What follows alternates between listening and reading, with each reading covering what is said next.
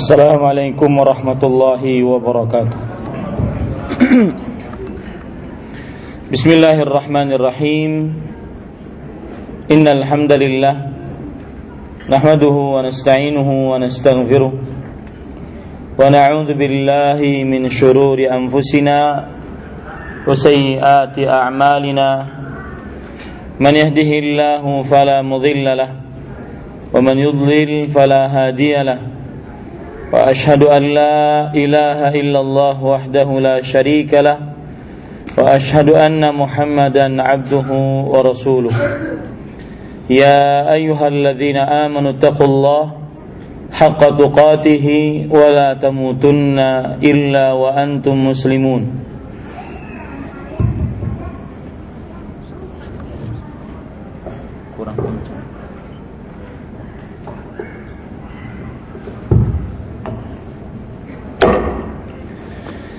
يا أيها الذين آمنوا اتقوا الله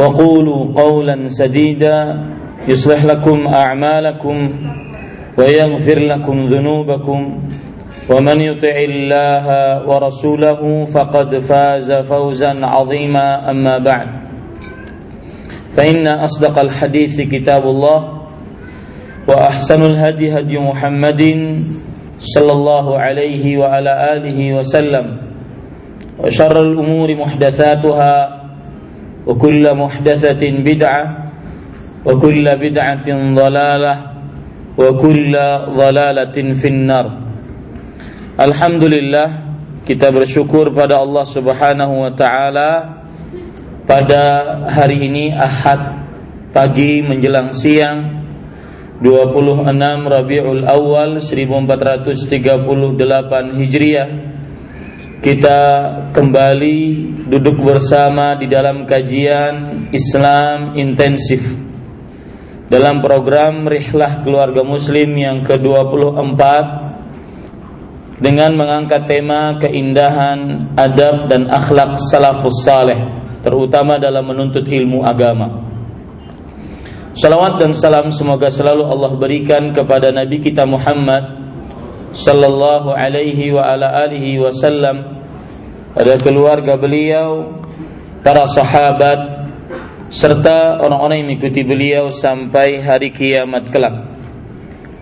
Dengan nama-nama Allah yang husna dan sifat-sifatnya yang ulia kita berdoa Allahumma inna nas'aluka ilman nafi'an wa rizqan tayyiban wa amalan mutaqabbala Wahai Allah, sesungguhnya kami mohon kepada Engkau ilmu yang bermanfaat, rezeki yang baik, dan amal yang diterima. Amin ya Rabbal Alamin. Bapak Ibu saudara-saudari yang dimuliakan oleh Allah Subhanahu wa taala pada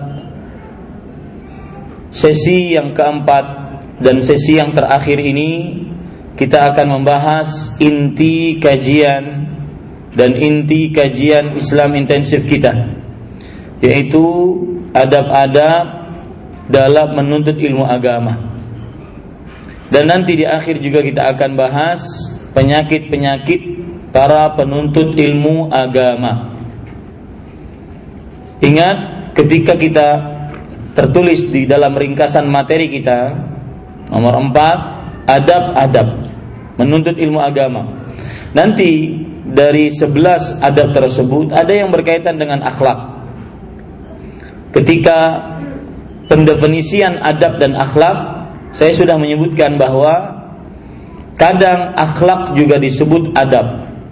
Adab juga disebut akhlak. Cuma jika ingin dirinci, adab berkaitan dengan perbuatan-perbuatan dan ucapan-ucapan yang baik Sedangkan akhlak berkaitan dengan sifat-sifat yang baik yang ada di dalam agama Islam. Maka tertulis di dalam ringkasan materi kita adab-adab maksudnya bisa adab nantinya bisa akhlak. Seperti yang poin pertama ini yaitu adab mengikhlaskan niat untuk Allah dalam menuntut ilmu agama. ini lebih tepatnya disebut akhlak atau adab? Hah, Bapak Ibu. Akhlak atau adab, dia berkaitan dengan perbuatan atau ber, berkaitan dengan sifat? Hah? Sifat yang ada di dalam hati. Karena ikhlas permasalahan hati. Ikhlas permasalahan hati. Maka garis bawahi baik-baik bahwa Adab yang pertama berkaitan dengan akhlak karena dia berkaitan dengan hati. Adab yang pertama yaitu mengikhlaskan niat untuk Allah dalam menuntut ilmu agama. Di sini timbul pertanyaan. Apa dalil bahwa menuntut ilmu agama harus ikhlas? Maka jawabannya yaitu il, menuntut ilmu agama adalah ibadah. Sebagaimana yang sudah kita pelajari dalam tiga pertemuan ini. Menuntut ilmu agama adalah ibadah. Dan setiap amal ibadah memerlukan niat yang ikhlas. Jika tidak ada niatnya atau niatnya keliru maka bisa dipastikan keliru dan tidak akan mendapatkan pahala atas amal ibadah tersebut. Termasuk di dalamnya menuntut ilmu agama. Rasul Shallallahu Alaihi Wasallam bersabda dalam hadis riwayat Bukhari innamal a'malu binniyat. Sesungguhnya amalan-amalan itu sesuai dengan niat-niat. Ini yang berkaitan dengan amal. Berkaitan dengan orangnya Rasulullah SAW bersabda, "Wa inna malikulli mri'in manawa." Dan setiap orang sesuai dengan apa yang dia niatkan. Jadi bagian pertama itu yang berkaitan dengan amal. Innamal a'malu binniyat. Ya, bagian pertama, penggalan pertama dari hadis tadi berkaitan dengan amal. Sesungguhnya amalan-amalan itu sesuai dengan niatnya. Bagian yang kedua setelah itu sesuai dengan pelakunya. Wa innama likulli mri'in manawa. Sesungguhnya setiap orang sesuai dengan apa yang dia niatkan. Maka menuntut ilmu adalah amal ibadah. Berdasarkan hadis tadi, maka menuntut ilmu pun harus sesuai dengan niat yang ikhlas. Jika tidak, maka dia tidak dia akan mendapatkan apa yang dia niatkan. Kalau dia niatkan untuk mendapatkan dunia, maka dia mendapatkan dunia. Kalau dia mendapatkan dia niatkan untuk mendapatkan akhirat, dia mendapatkan akhirat. Karena Rasul sallallahu alaihi bersabda, "Wa likulli imri'in ma Setiap orang akan mendapatkan apa yang dia niatkan. Ini dalilnya, hadis riwayat Bukhari dan hadisnya mutawatir. Lihat penjelasan Imam Nawawi menarik ajma'al muslimun ala 'idhami mawqi hadzal hadis wa kathrati fawaidihi wa sihhatihi. Para ulama kaum muslimin bersepakat akan agungnya kedudukan hadis ini dan banyaknya faidah dari hadis ini dan benarnya serta sahihnya hadis ini. Bahkan para ulama seperti Imam Asy-Syafi'i menyatakan hadis ini innamal a'malu binniyat thuluthul ilm atau thuluthul Islam. Sepertiga dari ajaran Islam semuanya berporos kepada hadis ini. Innamal a'malu binniyat. Karena kenapa? Karena semua amal harus dengan niat. Dan setiap pelaku dari amal akan mendapatkan apa yang dia niatkan. Ini dalil yang pertama yang menunjukkan bahwasanya menuntut ilmu harus dengan ikhlas. Dalil yang kedua, Bapak Ibu saudara-saudari yang dimuliakan oleh Allah Subhanahu wa taala. Coba perhatikan Rasul sallallahu alaihi wasallam bersabda dalam hadis yang diriwayatkan oleh Imam Ibnu Majah bahayanya menuntut ilmu tidak ikhlas. Man talabal ilma liyumariya bihi sufaha'a aw liyubahiya bihi ulama'a aw liyasrifa wujuhan nasi ilaih fahuwa finnar. Artinya Abdullah bin Umar radhiyallahu anhu meriwayatkan Rasulullah sallallahu alaihi wasallam bersabda, barang siapa yang menuntut ilmu agar meremehkan orang-orang bodoh atau agar menantang orang-orang dari para ulama atau agar orang-orang menoleh kepadanya maka dia di dalam neraka. Ini bahayanya menuntut ilmu yang tidak ikhlas. Dan dari hadis ini kita ambil pelajaran, tanda orang tidak ikhlas menuntut ilmu yaitu ingin berbangga di hadapan para ulama. Yang kedua, ingin meremehkan orang-orang bodoh. Yang ketiga, agar orang-orang melihat kepada dia. Itu tanda tidak ikhlas menuntut ilmu agama. Taib. Dari Garis yang pertama ini kita bisa juga bertanya. Kalau tadi kan pertanyaannya apa dalil-dalil harus ikhlas dalam menuntut ilmu agama. Pertanyaan yang kedua yaitu apa itu ikhlas dalam menuntut ilmu agama? Saya ingin bahas kata ikhlas dulu. Apa itu ikhlas? Beribadah harus ikhlas. Kalau ibadahnya tidak ikhlas tidak akan diterima. Hadis riwayat Muslim Rasul sallallahu alaihi wasallam bersabda, "Ana aghna syuraka'i 'ani syirk. Man 'amila amalan asyraka fihi ma'i ghairi taraktu wa syirkah."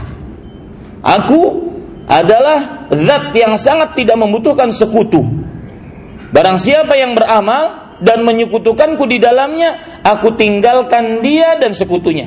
Ataupun aku tinggalkan dia dan amalannya. Tidak terima oleh Allah. Nah sekarang timbul pertanyaan, apa itu ikhlas? Ikhlas pengertiannya adalah dan saya sering berkutat dengan pengertian. Karena kita akan mudah mengamalkan sebuah perkara ketika kita paham apa perkara tersebut pengertiannya, definisinya. Ikhlas adalah dua pengertian yang sering dipakai oleh para ulama. Yang pertama, istiwa'u a'malil abdi fil zahiri wal batin. Ikhlas adalah samanya amalan seseorang tatkala di depan orang banyak ataupun tatkala sendirian. Ini adalah pengertian ikhlas. Samanya amalan seseorang tatkala di depan orang banyak ataupun tatkala sendirian. Oleh karenanya, sholat sholat rawatib qobliyah dan ba'diyah sangat dianjurkan untuk dikerjakan di mana? Di rumah karena menjaga keikhlasan. Nabi Muhammad sallallahu alaihi wasallam bersabda dalam hadis riwayat Bukhari, "Afdalu salatil mar'i fi baiti illa al-maktubah."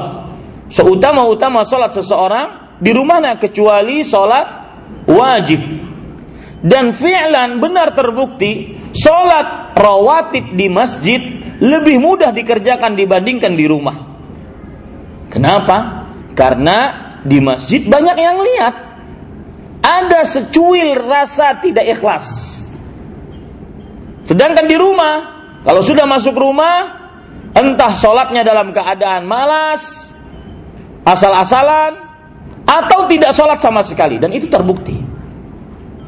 Jadi ikhlas adalah samanya amalan hamba tatkala di depan orang banyak ataupun tatkala sendirian itu berarti ikhlas.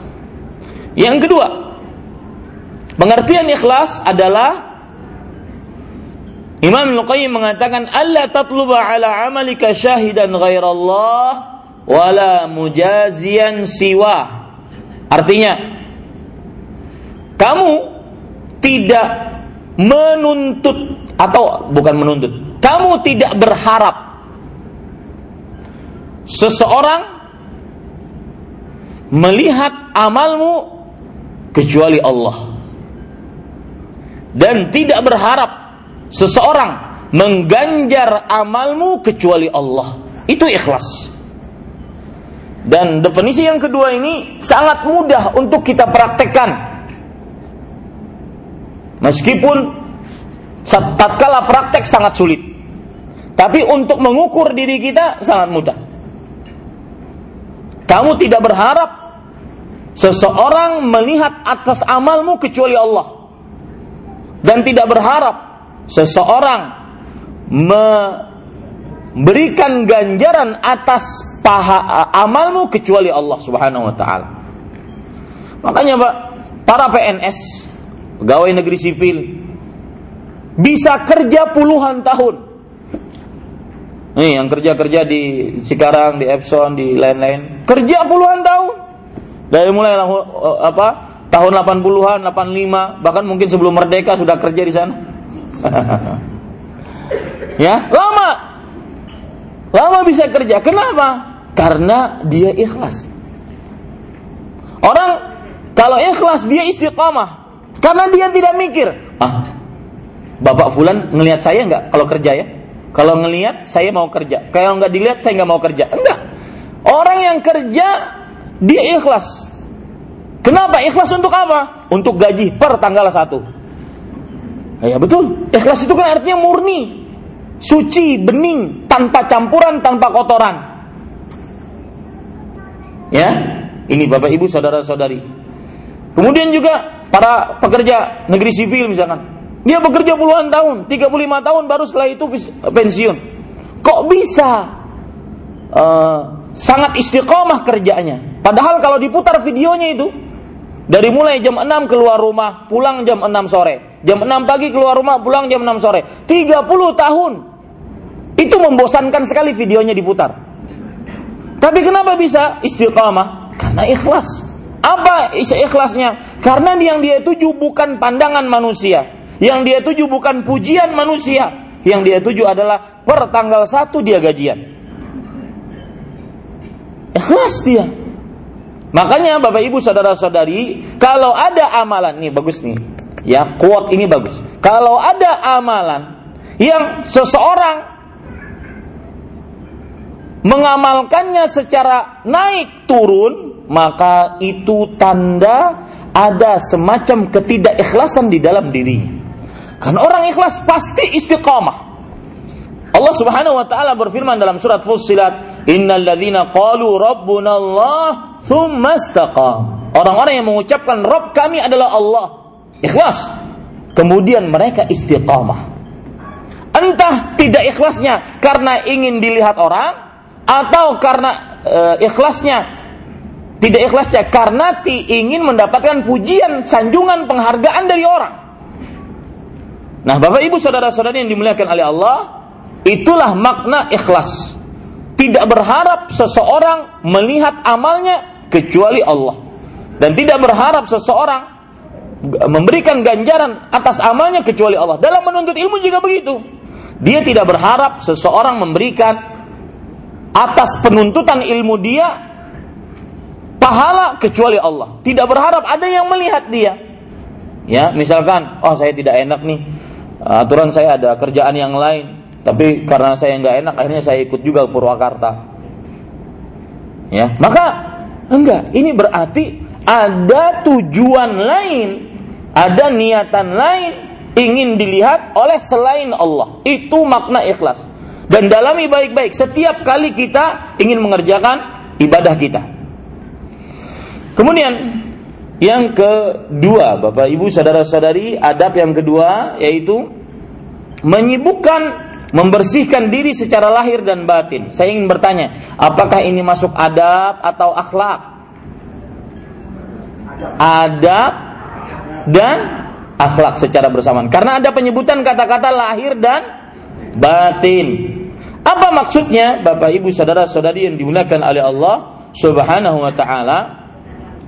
Seorang penuntut ilmu semestinya dia menyibukkan diri dengan membersihkan dirinya, baik secara lahiriah ataupun secara batinnya. Secara lahiriah seperti apa? Selalu menjaga wudhu. Rasul Shallallahu Alaihi Wasallam bersabda, لا يحافظ على الوضوء illa mu'min. Tidak ada yang menjaga wudhu selalu kecuali orang beriman. Semestinya seorang muslim seperti ini. Lihat lagi hadis yang lain. Rasul Shallallahu alaihi wasallam bersabda, Innallaha jamilun yuhibbul jamal. Sesungguhnya Allah menyukai yang bagus.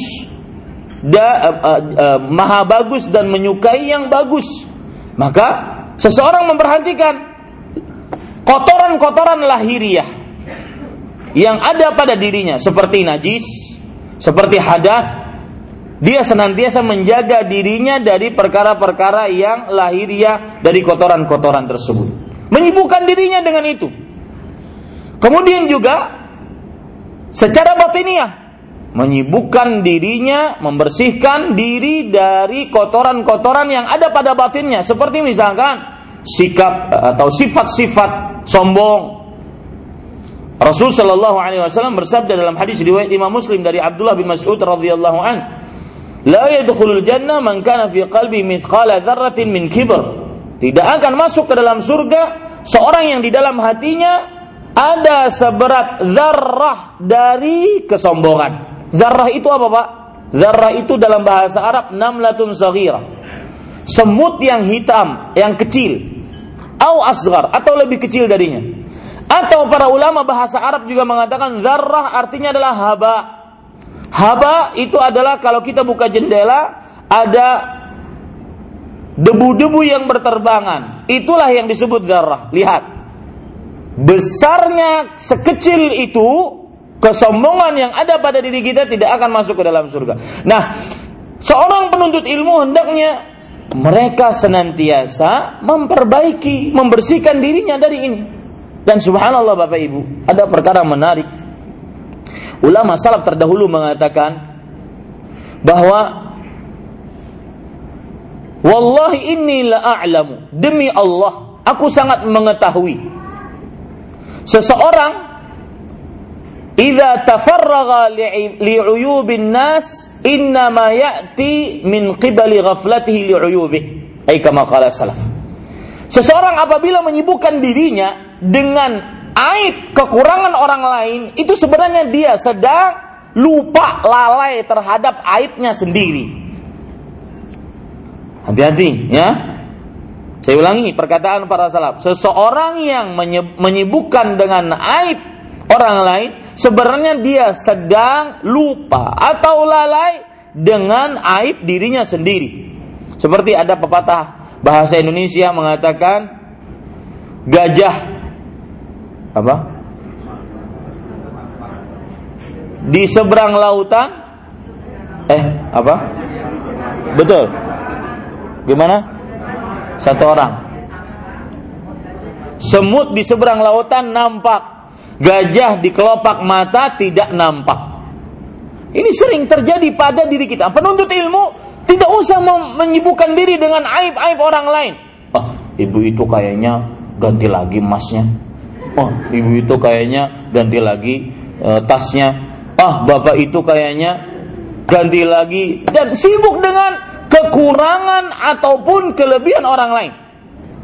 Maka bapak ibu saudara-saudari yang dimuliakan oleh Allah subhanahu wa ta'ala perhatikan baik-baik bahwasanya seorang penuntut ilmu lebih baik dia menyibukkan dirinya dengan membersihkan dirinya dari kotoran lahir ataupun kotoran batin. Sampai yang makruh-makruh. Contoh, misalkan penuntut ilmu harus jaga mulutnya. Baik menjaga mulut untuk perkara-perkara yang merupakan perkataan-perkataan yang kotor, yang merupakan penyakit lisan, ataupun memang menjaga mulut secara lahiriah. Seperti wangi mulut, Ya, Rasul Shallallahu Alaihi Wasallam bersabda dari hadis Aisyah radhiyallahu anha, as-siwak marwatun lirab matharatun lil fam. Bersiwak membersihkan mulut mendatangkan ridho dari Allah dan men, mensucikan membersihkan mulut. Ini harus di, di, dijaga oleh orang-orang yang menuntut ilmu agama. Contoh yang lain, memakan bawang. Ini kan masakan Indonesia banyak yang dengan bawang-bawangan. Maka harus dijaga para penuntut ilmu agama. Rasul sallallahu alaihi wasallam bersabda, "Man akala min hadhihi al-basala was-thuma wal-qurratha fala yaqrabanna masjidana." Barang siapa yang memakan bawang putih, bawang merah, dan juga daun bawang, maka jangan dekati masjid-masjid kita. Nih yang suka pete, ya jengkol, bukan haram, bukan. Silahkan makan, tapi pada saat yang anda setelah itu tidak berkumpul dengan manusia. Harus menjaga para penuntut ilmu seperti itu. Dia berwibawa, penuntut ilmu itu berwibawa. Tidak sekedarnya asal datang ke majelis ilmu, tidak. Ya ini Bapak Ibu, saudara-saudari yang dimuliakan oleh Allah Subhanahu wa taala. Makanya Rasul sallallahu alaihi wasallam bersabda tentang siwak hadis riwayat Muslim, "Laula an asyqa ala ummati la bisiwak inda kulli salah." Kalau seandainya aku tidak menyulitkan atas umatku, niscaya aku akan perintahkan mereka untuk membersihkan mulut di setiap kali ingin salat. Termasuk di dalamnya antara suami istri jaga penampilan, jaga kebersihan.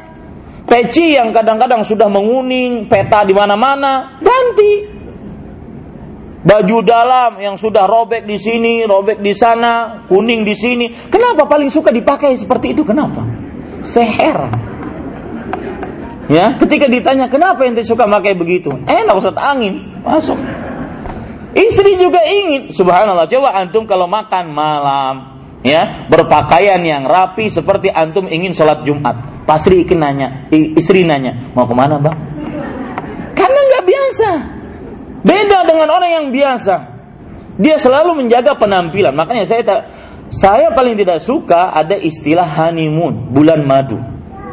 Karena setelah bulan madu, semua bulan pahit. Ya, di waktu bulan madu sebulan pertama, dua bulan pertama, tiga bulan pertama, semuanya jaga image, jaga penampilan. Mau buang angin harus keluar.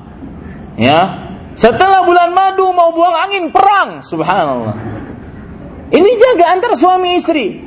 Jangan sampai ah dia istri tahu borok saya. Enggak, jangan. Setelah menuntut ilmu harus lebih bersih. Harus lebih Rasul sallallahu alaihi wasallam Beliau hampir saja mau mengharamkan madu.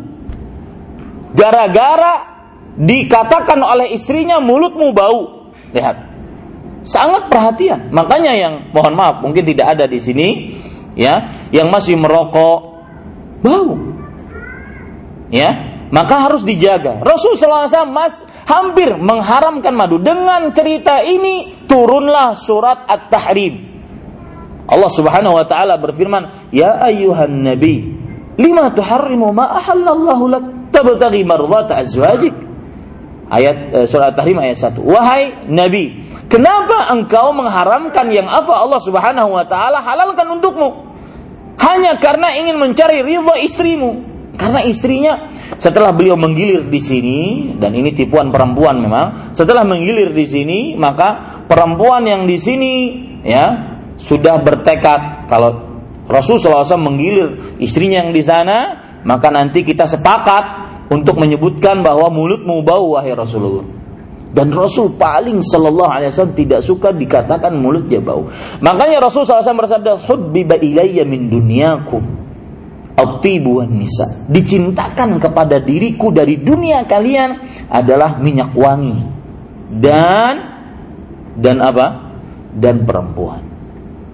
Maka wahai para suami, jaga penampilan. Istri pun juga begitu. Jaga penampilan.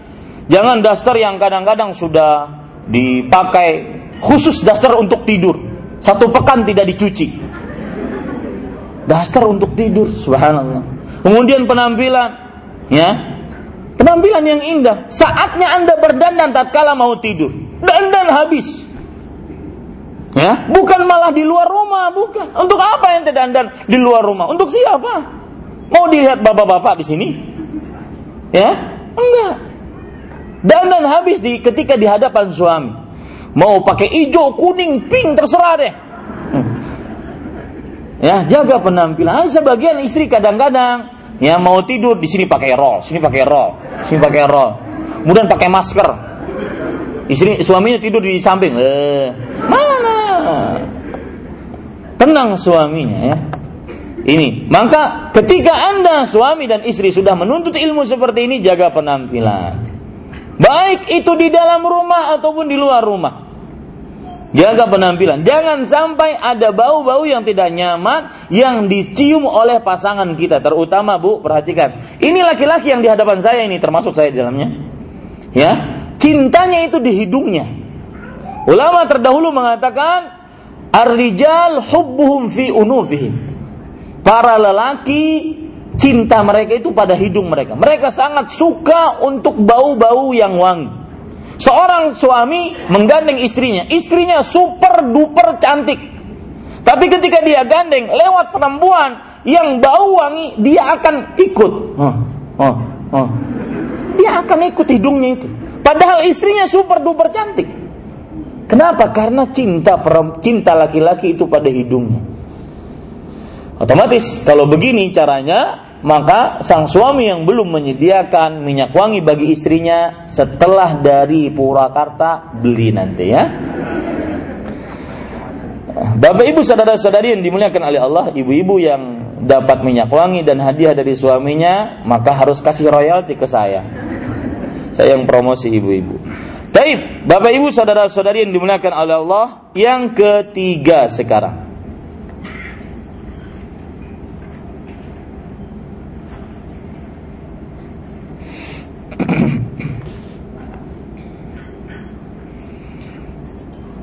Termasuk di dalamnya, mohon maaf sebelum yang ketiga, membersihkan hal-hal yang kotor, yaitu hal-hal yang berbau maksiat yang tidak boleh masuk ke rumah kita.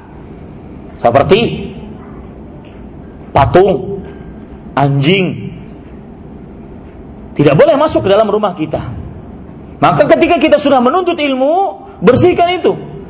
Lihat Ab, uh, Abdullah bin Umar radhiyallahu anhu dalam riwayat Bukhari berkata, "Wa'ada Rasulullah Rasulullah sallallahu alaihi wasallam Jibril an ya'tiyahu faratha alaihi." Rasul sallallahu alaihi wasallam dijanjikan oleh Jibril, eh, afan, Rasulullah sallallahu alaihi wasallam eh, Jibril menjanjikan kepada Rasulullah sallallahu alaihi wasallam. Jibril menjanjikan kepada Rasulullah wasallam untuk mendatangi, mendatanginya. Tapi Jibril kok lama-lama tidak datang. Hatta stadda ala Rasulullah sallallahu alaihi wasallam. Sampai saking lamanya menunggu Rasul sallallahu alaihi wasallam takut ditinggal oleh Jibril alaihissalam. Falaq fakharaja falaqihu Jibril. Lalu Nabi Muhammad SAW keluar rumah dan beliau ditemui oleh Jibril di luar rumah. Fasyaka ilaih. Lalu Rasul sallallahu alaihi wasallam eh lalu Jibril ber, mengadu kepada Rasul sallallahu alaihi wasallam. Faqal, Inna la nadkhulu baitan fihi kalbun wala surah. Kami tidak masuk ke dalam rumah yang di dalamnya ada anjing ataupun gambar atau eh, patung. Ini menunjukkan para penuntut ilmu menyibukkan diri dengan memperbaiki diri. Apa saja yang bukan akhlak dan ada penuntut ilmu singkirkan dari rumah kita, dari diri kita, dari keluarga kita. Harus berbeda penuntut ilmu dengan orang-orang awam yang belum menuntut ilmu. Ini Bapak Ibu, saudara-saudari yang dimuliakan oleh Allah Subhanahu wa taala. Jadi yang kedua yaitu membersihkan diri, menyibukkan, membersihkan diri secara lahir dan batin. Dan saya berpesan sekali lagi, yang menyibukkan dirinya dengan aib orang lain pasti dia sedang si lupa lalai akan aibnya diri akan aib dirinya sendiri. Saya ulangi, yang menyibukkan dengan aib orang lain pasti dia lalai atau lupa dengan aibnya diri, aib dirinya sendiri. Itu pasti. Ya. Baik, yang ketiga sekarang, memfokuskan hati untuk ilmu dan memutuskan hubungan penggang dengan pengganggu menuntut ilmu. Maksudnya begini, Seorang penuntut ilmu yang benar-benar menjiwai dalam menuntut ilmu, dia harus memfokuskan hatinya untuk menuntut ilmu dan menutup seluruh akses yang menghalang-halangi dia dari menuntut ilmu agama apa pun, ah, terutama di zaman sekarang. Ya, sangat banyak. Dan saya berbicara ketika berbicara tentang menuntut ilmu agama, bukan orang-orang yang sekedar ikut pengajian tablik akbar saja, enggak. Tapi memang di dalam dirinya ada sifat penuntut ilmu agama. Ya, bukan hanya sekedar ikut kalau ada waktu, ikut kalau enggak enggak ikut. Enggak. Kita berbicara tentang penuntut ilmu agama yang asli, pakai sot bukan pakai sin. Asli. Ya. Yang benar-benar penuntut ilmu agama. Maka dia harus memutus seluruh akses yang menghalangi dia untuk menuntut ilmu agama. Kenapa demikian? Bapak Ibu saudara-saudari yang dimuliakan oleh Allah Subhanahu wa taala, karena ilmu tersebut kan masalah hati.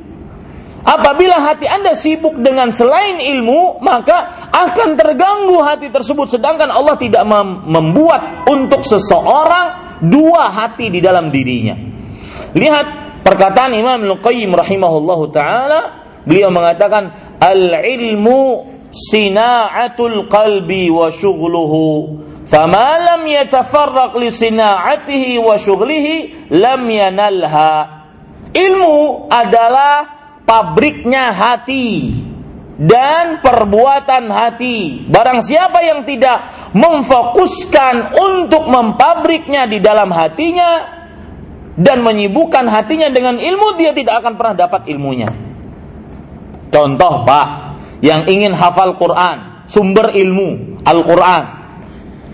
Sambil buka Al-Quran, tapi nonton TV. Sambil buka Al-Quran, tapi ngelihat status. Berapa yang sudah like. Ternyata sampai sore nggak ada yang like-like. Karena memang follow followernya nggak ada, cuma dia doang. Ini para ikhwah tidak akan pernah dapat ilmu yang dia dapatkan dengan cara seperti itu. Bapak Ibu saudara-saudari yang dimuliakan oleh Allah Subhanahu wa taala, lihat sekarang perkataan Imam Asy-Syafi'i rahimahullah.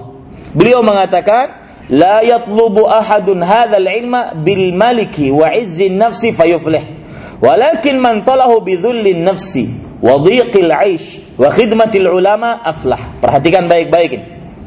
Tidak akan ada seorang pun yang menuntut ilmu ini dengan kekuasaan, kebanggaan diri, lalu dia beruntung. Nggak akan ada seperti itu. Tetapi siapa yang menuntutnya dengan merendahkan diri, kemudian kesempitan kehidupan, kemudian berkorban terhadap para ulama, maka dialah orang yang beruntung. Artinya apa? Tidak akan mungkin ilmu itu didapat dengan perkara-perkara yang menghalangi seseorang dari ilmu tersebut. Apa perkara-perkara yang menghalangi seseorang kenyamanan? Selalu ingin santai santai-santai, susah dapat.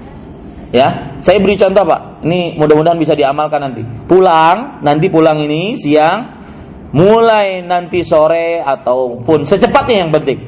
Coba amalkan PR dari saya ini dari mulai takbiratul ihram sampai salam saya harus paham apa yang saya baca. Dan itu adalah salah satu kiat agar sholat kita tambah khusyuk kepada Allah. Kita sholat sudah berapa puluh tahun coba. Masa ada orang yang sholat bertahun-tahun dia tidak paham apa yang dia baca. Ataupun kalau paham, pahamnya hanya sebatas kayaknya.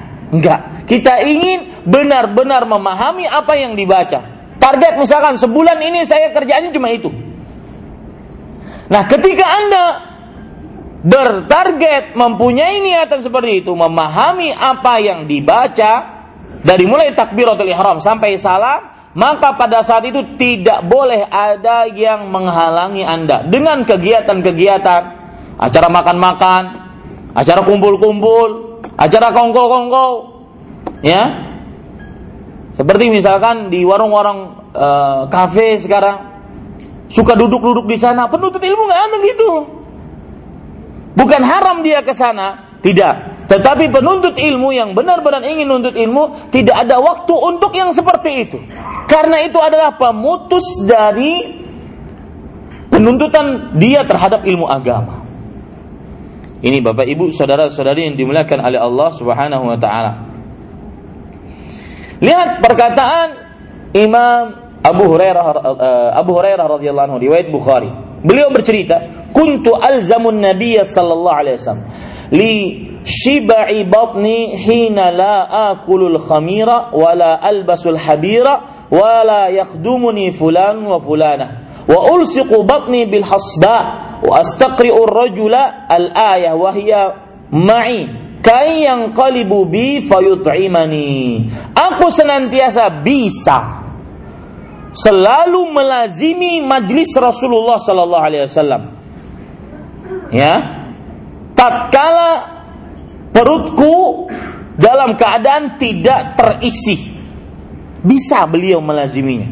Makanya salah satu yang menghalangi seseorang untuk menuntut ilmu agama adalah terlalu kenyang terlalu sibuk dengan makan. Misalkan ingin uh, makan nasi goreng harus ke Purwakarta.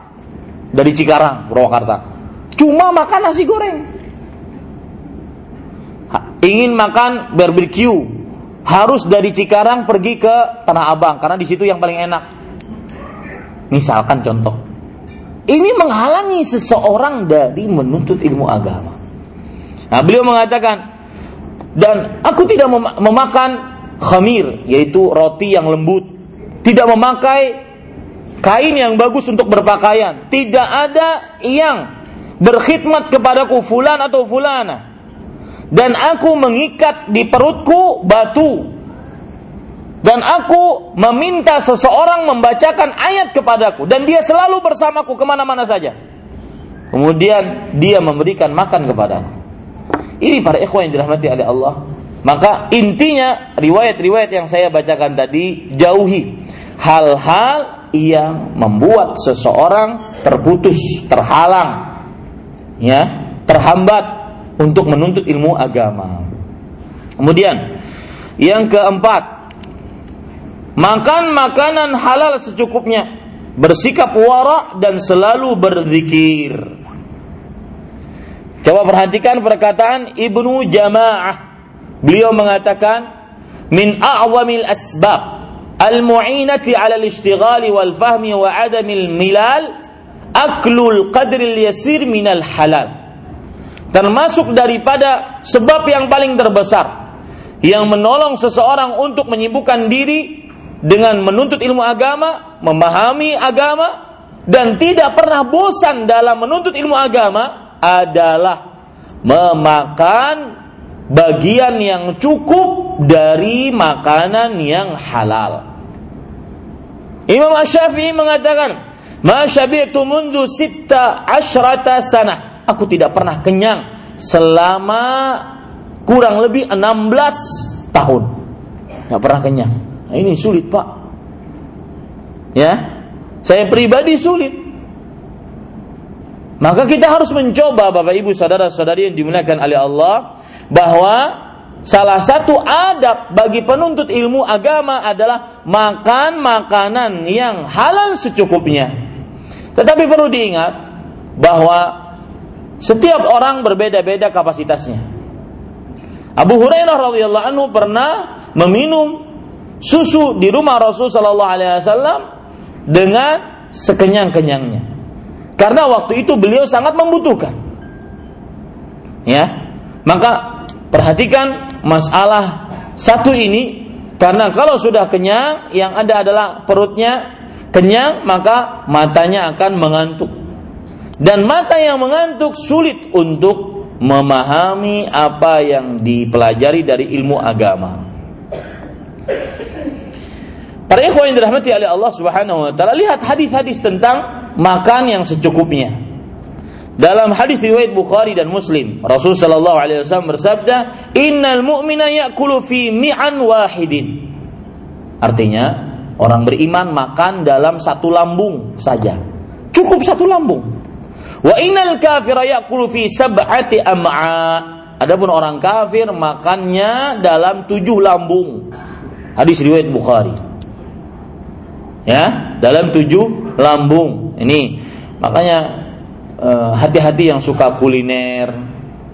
Nah, acara-acara kuliner itu kadang-kadang yang kuliner ke sana, kuliner ke sini. Para penuntut ilmu tidak terlalu menyibukkan diri dengan itu.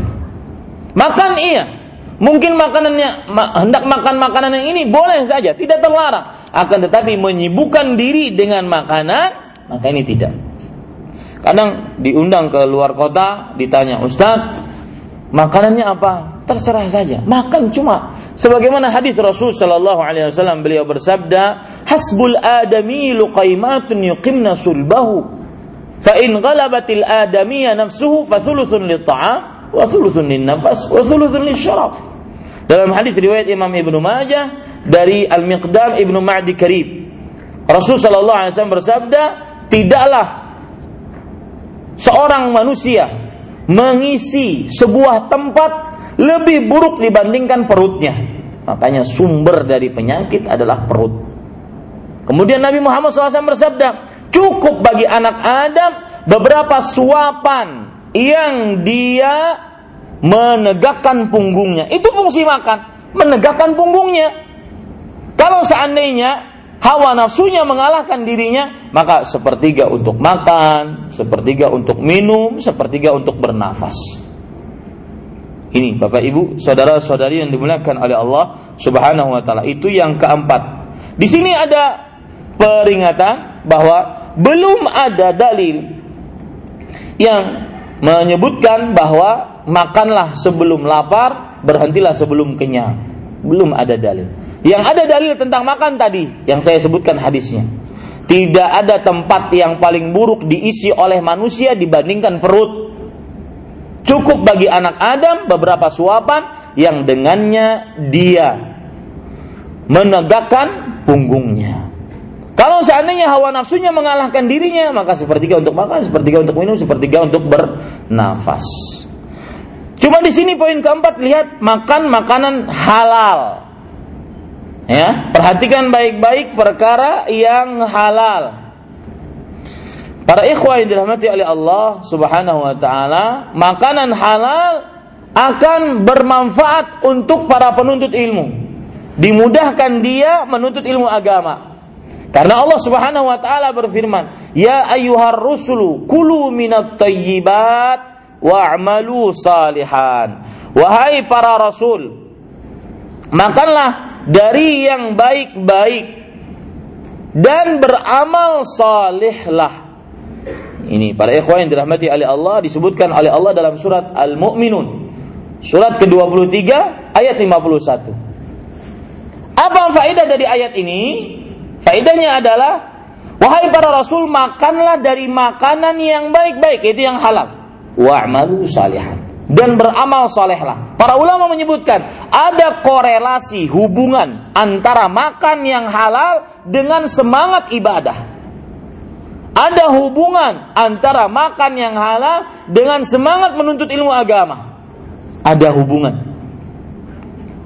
Ya, makan yang halal dengan semangat ibadah atau semangat beramal saleh, di antaranya menuntut ilmu agama. Makanya kalau seandainya ada seseorang jangankan amalan sunnah, amalan wajibnya dia malas. Maka coba introspeksi dari makan, minum, dibeli dengan uang yang halal atau tidak. Anak-anak kita yang kadang-kadang susah untuk disuruh sholat padahal umurnya sudah tujuh tahun. Padahal umurnya sudah 9 8 tahun, 9 tahun, 10 tahun. Susah disuruh uh, sholat maka lihat, coba introspeksi orang tuanya. Ini harta yang dimakankan kepada anaknya dalam harta yang halal atau tidak? Ini Bapak Ibu saudara-saudari yang dimuliakan oleh Allah. Karena Allah berfirman dalam soal Mukminun ayat 51, Ya ayyuhar rusulu kulu minat tayyibat wa'amalu salih. Wahai para rasul, makanlah dari makanan yang baik-baik, yang halal-halal dan beramal solehlah. Imam Ibnu Utsaimin mengatakan fihi dalilun ala anna at-ta'amal halal. Di dalamnya terdapat dalil bahwa makanan yang halal menyemangati seseorang untuk beribadah kepada Allah. Ini Bapak Ibu, saudara-saudari yang dimuliakan oleh Allah Subhanahu wa taala. Kemudian kata-kata bersikap wara. Apa arti wara? Masih poin yang keempat. Apa arti wara? Arti wara adalah sebagaimana dikatakan oleh Ibrahim ibn Ahdam, al-wara'u tarku kulli syubhah. Wara meninggalkan setiap yang berbau syubhat, itu wara. Ya, bersikap wara yaitu meninggalkan setiap yang berbau syubhat. Wa tarku ma la ya'ni huwa tarkul fadala dan meninggalkan sesuatu yang tidak bermanfaat. Ini wara. Meninggalkan sesuatu yang berbau syubhat itu wara. Adapun zuhud pengertiannya adalah tarku mala yang fil akhir, meninggalkan sesuatu yang tidak bermanfaat untuk kehidupan akhirat. Itu zuhud meninggalkan sesuatu yang tidak bermanfaat untuk kehidupan akhirat. Seorang muslim harus bersikap wara. Di antaranya yaitu meninggalkan perkara-perkara yang syubhat. Misalkan makan pergi ke daerah atau ke negeri yang di situ non mayoritas non muslim, orang kafir. Maka dia harus hati-hati makannya, Jangan sampai sembarangan. Kalau memang tidak ada pernyataan resmi dari pemilik warungnya, maka dia tidak diperbolehkan makan di situ sebagai bentuk wara. Ya.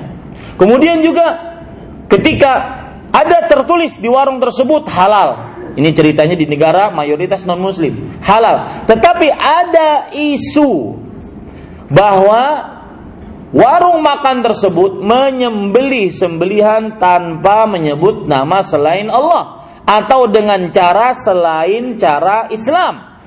Maka pada saat itu sikap wara tidak makan di warung tersebut. Beda hukumnya kalau seandainya kita berada di negeri mayoritas muslim. Maka pada saat itu kita tidak perlu nanya.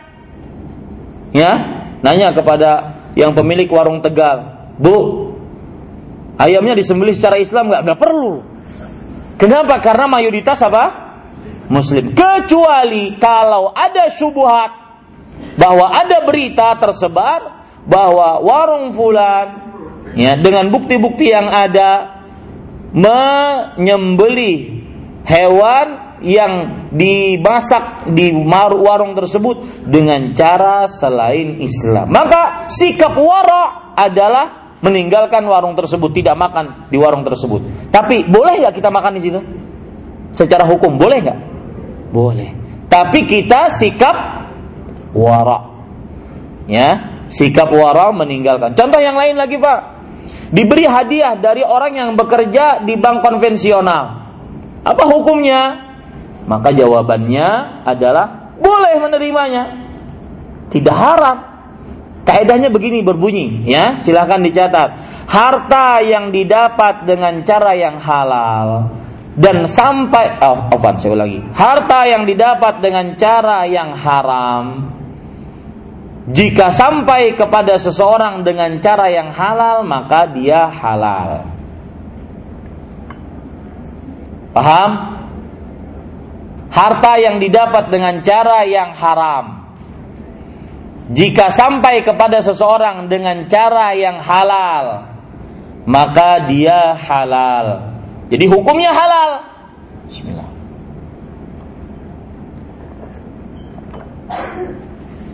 Hukumnya halal. Cuma kalau kita berbicara sikap warok, diambil atau tidak diambil? Sikap warok? Tidak. Kenapa? Karena warok tadi meninggalkan setiap yang berbau syubhat. Ustaz, sebelum itu Ustaz, sebelum warok, kok boleh Ustaz ngambil? Ya boleh lah. Dong sampai kepada kita dengan cara yang halal, boleh. Beda hal kalau seandainya harta haram, hartanya itu haram. Harta, zat hartanya haram.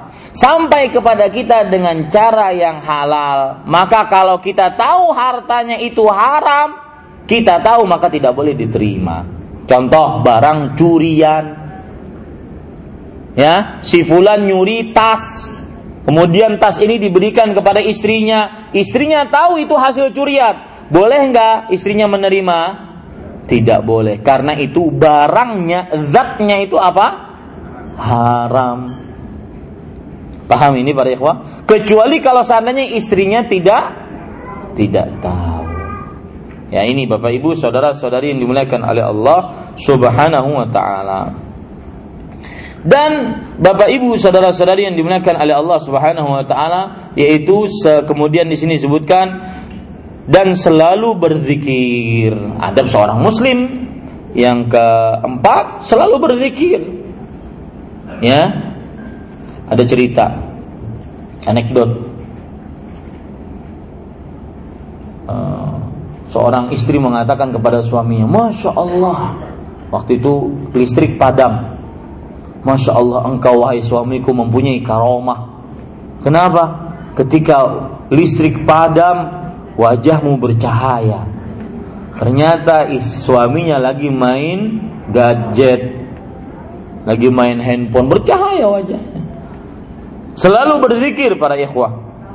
Seorang yang penuntut ilmu, di mana dia duduk bersama siapa dia duduk, dia akan mengingatkan Allah, mengingatkan Rasulullah, mengingatkan untuk bertakwa. Di mana dia duduk? Ada seorang pernah bercerita kepada saya, benar para penuntut ilmu gaya tertawanya aja udah beda. Ya, tidak lagi wah tertawa terbahak-bahak, terpingkal-pingkal sampai jatuh-jatuh, nggak ada lagi para penuntut ilmu. Harus da, harus ada wibawa dalam menuntut ilmu agama. Ya, ini dibarengi dengan zikir lisannya. Coba perhatikan hadis yang berkaitan dengan zikir. Rasulullah SAW bersabda dalam hadis riwayat Bukhari dan saya sudah katakan bahwa ilmu pabriknya hati. Ya, ingin dapat ilmu maka hatinya harus bersih, hatinya harus hidup, pabriknya harus hidup. Sedangkan orang yang berzikir dan orang yang tidak berzikir perumpamaannya seperti orang yang mati dengan orang yang hidup. Makanya susah untuk mendapatkan ilmu orang yang jauh dari berzikir kepada Allah. Para penuntut ilmu lisannya harus dekat dengan zikir. Contoh misalkan hadis Rasul riwayat Bukhari dari Abu Musa al-Asy'ari radhiyallahu anhu. Mathalul ladzi yadhkuru rabbahu wal ladzi la yadhkuru rabbahu mathalul hayyik wal mayit. Perumpamaan orang yang berzikir kepada Allah dengan orang yang tidak berzikir kepada Allah seperti perumpamaan orang yang hidup dan mati. Saya ingin bertanya kepada Bapak atau Ibu, apa bedanya antara orang hidup dan mati? Pertanyaan dasar ya, tapi sulit dijawab. Hah, apa bedanya antara hidup dan mati? Ini harus kita pahami, Pak. Perumpamaan orang yang berzikir dengan orang yang tidak berzikir seperti orang yang hidup dan mati. Kenapa Allah Rasul Shallallahu Alaihi Wasallam menyamakan orang yang berzikir dengan orang hidup? Kenapa Rasul Shallallahu Alaihi Wasallam menyamakan membuat perumpamaan orang yang tidak berzikir seperti orang mati? Apa bedanya hidup dan mati? Ah bu, yang hidup bisa bisa apa? Ber bergerak. Sedangkan yang mati diam. Makanya kan disebutkan oleh para ulama bahasa al-mautu as-sukun. Orang yang mati itu diam, nggak bisa gerak sama sekali. Begitulah bedanya antara orang yang berzikir dengan orang yang tidak berzikir. Orang yang berzikir dia seperti orang hidup, dia bisa bergerak, beraktivitas, dia bisa menghasilkan pahala, dia bisa, dia bisa, dia bisa. Sedangkan orang yang tidak berzikir dia seperti orang yang mati, tidak bisa berbuat apa-apa, menolong dirinya tidak bisa, memperbaiki dirinya tidak bisa, kembali ke dunia tidak bisa. Seperti itulah orang-orang yang tidak berzikir kepada Allah.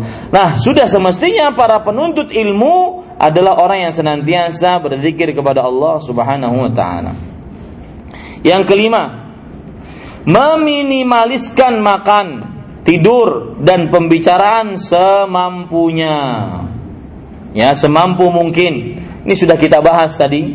Bapak Ibu saudara-saudari yang dimuliakan oleh Allah, sekarang saya ingin tambahkan beberapa riwayat bagaimana kerabat dan keluarga Nabi Muhammad SAW dalam perihal makan. Dan mudah-mudahan riwayat ini bermanfaat untuk ibu-ibu yang di samping kiri saya. Lihat hadis Rasul riwayat Imam Muslim dari Aisyah radhiyallahu anha Beliau berkata, "Laqad mata Rasulullah sallallahu alaihi wasallam wa ma syabi'a min khubzin wa zaitin fi yawmin wahidin marratain." Sungguh Rasul sallallahu alaihi wasallam sudah meninggal dan selama hidup beliau tidak pernah kenyang dari satu roti plus minyak zaitun dalam satu hari dua kali.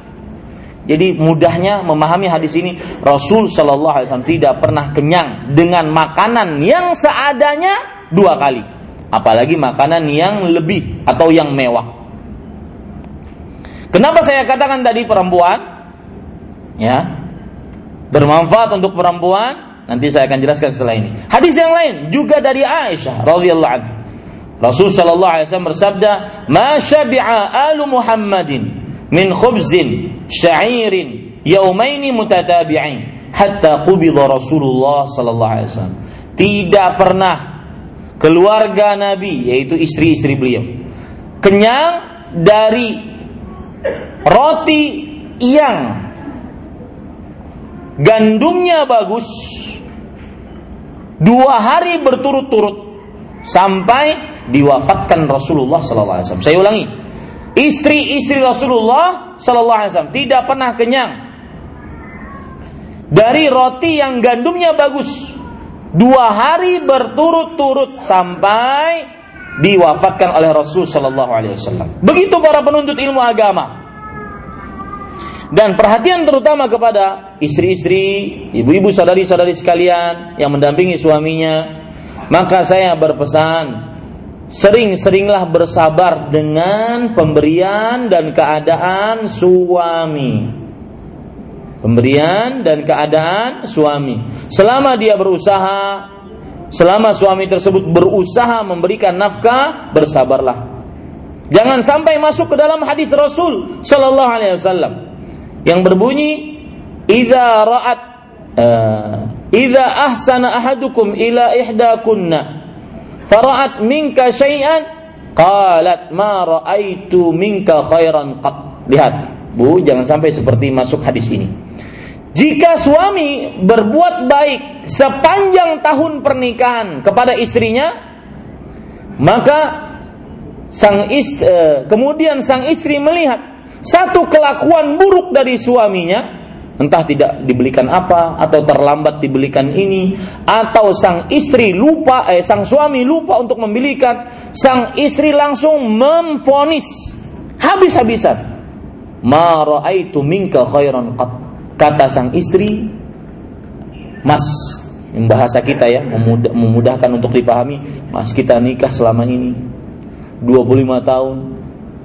Engkau sepertinya tidak pernah berbuat baik sama saya gara-gara sang suami lupa beli martabak. Ya. Gara-gara ada satu kesalahan kecil saja, langsung dibantai habis oleh istri sang suami tersebut. Ini yang disebut kenapa para wanita sering dan banyak masuk ke dalam nerakanya Allah. Tukthirul la'na wa takfurul ashir.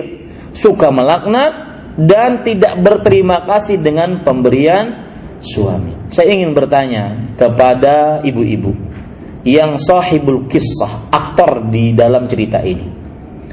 Kenapa Bu? Kira-kira kenapa seorang perempuan sering melaknat dan sering berterima tidak berterima kasih kepada suaminya dan juga apabila suaminya satu saja melakukan kesalahan dia langsung melupakan semua kebaikan suaminya. Nah, Bu, silahkan jawab. Apa sebabnya? Ada sebab yang ingin saya sampaikan. Tapi saya ingin interaktif dulu. Apa sebabnya? Bapak-bapak mungkin tahu, ibu-ibu apa? Tidak bersyukur. Ada jawaban lain dari ibu-ibu yang lain? Bapak-bapak mungkin tahu? Kenapa suka melaknat? Suka tidak berterima kasih kepada pemberian suami, kemudian apabila suami melakukan kesalahan sekali saja dia langsung habis. Suami seakan-akan tidak punya kebaikan sedikit pun. Padahal kalau suami ingin menjawab, saya tidak pernah berbuat baik kepadamu. Itu anak lima ngapain? Itu baik nggak baik gimana itu? Anak lima sudah. Nah, Bapak Ibu saudara-saudari, jawabannya adalah ada semacam kesalahan standar di dalam kerangka berpikir seorang wanita tentang harta. Itu kesalahan. Tentang kekayaan. Ada semacam kesalahan berpikir dalam kerangka berpikir seorang perempuan dalam perihal kekayaan. Sebagian perempuan menganggap kaya itu harus berlebih. Kaya itu tidak cukup dengan cukup. Kaya harus lebih. Punya mobil satu harus lebih dua. Punya baju satu harus lebih. Punya makanan untuk pagi ini dianggap kita kurang memperhatikan karena besok siang nggak tahu makan apa atau nanti siang nggak tahu makan apa. Ini yang menyebabkan para perempuan tiga punya sifat tadi. Yang pertama suka melaknat pemberian suami, uh, suka melaknat. Yang kedua tidak berterima kasih kepada pemberian suami. Yang ketiga apabila suami melakukan kesalahan langsung dibabat habis kebaikan suami. Ada standar dalam kerangka berpikir seorang perempuan bahwa kekayaan itu harus berlebih. Makanya Rasul Shallallahu Alaihi Wasallam Aisyah bercerita lihat cerita Aisyah tidak pernah istri-istri Nabi Muhammad SAW kenyang dari roti yang gandumnya baik dua hari berturut-turut. Berarti sekarang mungkin makan roti yang baik kenyang, besok mungkin tidak makan. Besoknya lagi mungkin tidak makan. Karena dua hari berturut-turut tidak pernah. Tetapi pernahkah anda dapati dari sembilan istri Rasul Shallallahu Alaihi Wasallam yang pernah mengeluh kemiskinan kepada Rasulullah?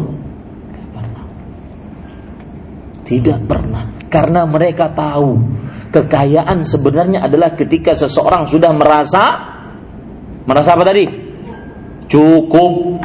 Misalkan satu piring ada nasi, ada telur, ya, ada sambal, ada kare, ada ayam.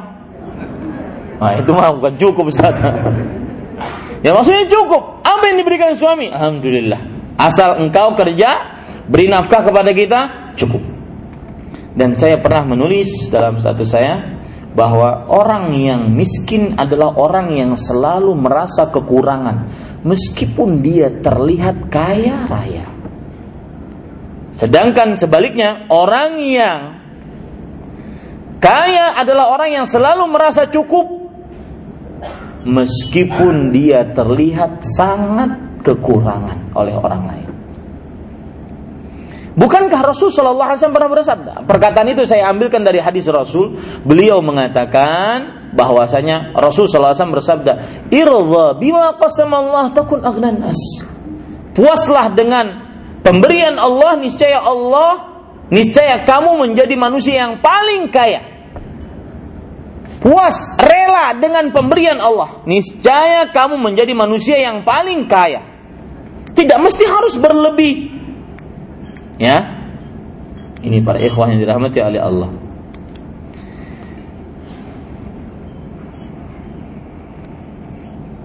Kemudian yang ke enam memilih teman yang baik. Para ikhwan yang dirahmati oleh Allah Subhanahu wa taala memilih teman yang baik ini adalah termasuk dari adab dalam menuntut ilmu syar'i. Karena teman adalah yang menarik seseorang. Pepatah Arab mengatakan as-sahibus sahib. Teman itu yang mendorong, yang menarik seseorang. Ya. Lihat, perhatikan para ikhwan yang dirahmati oleh Allah Subhanahu wa taala.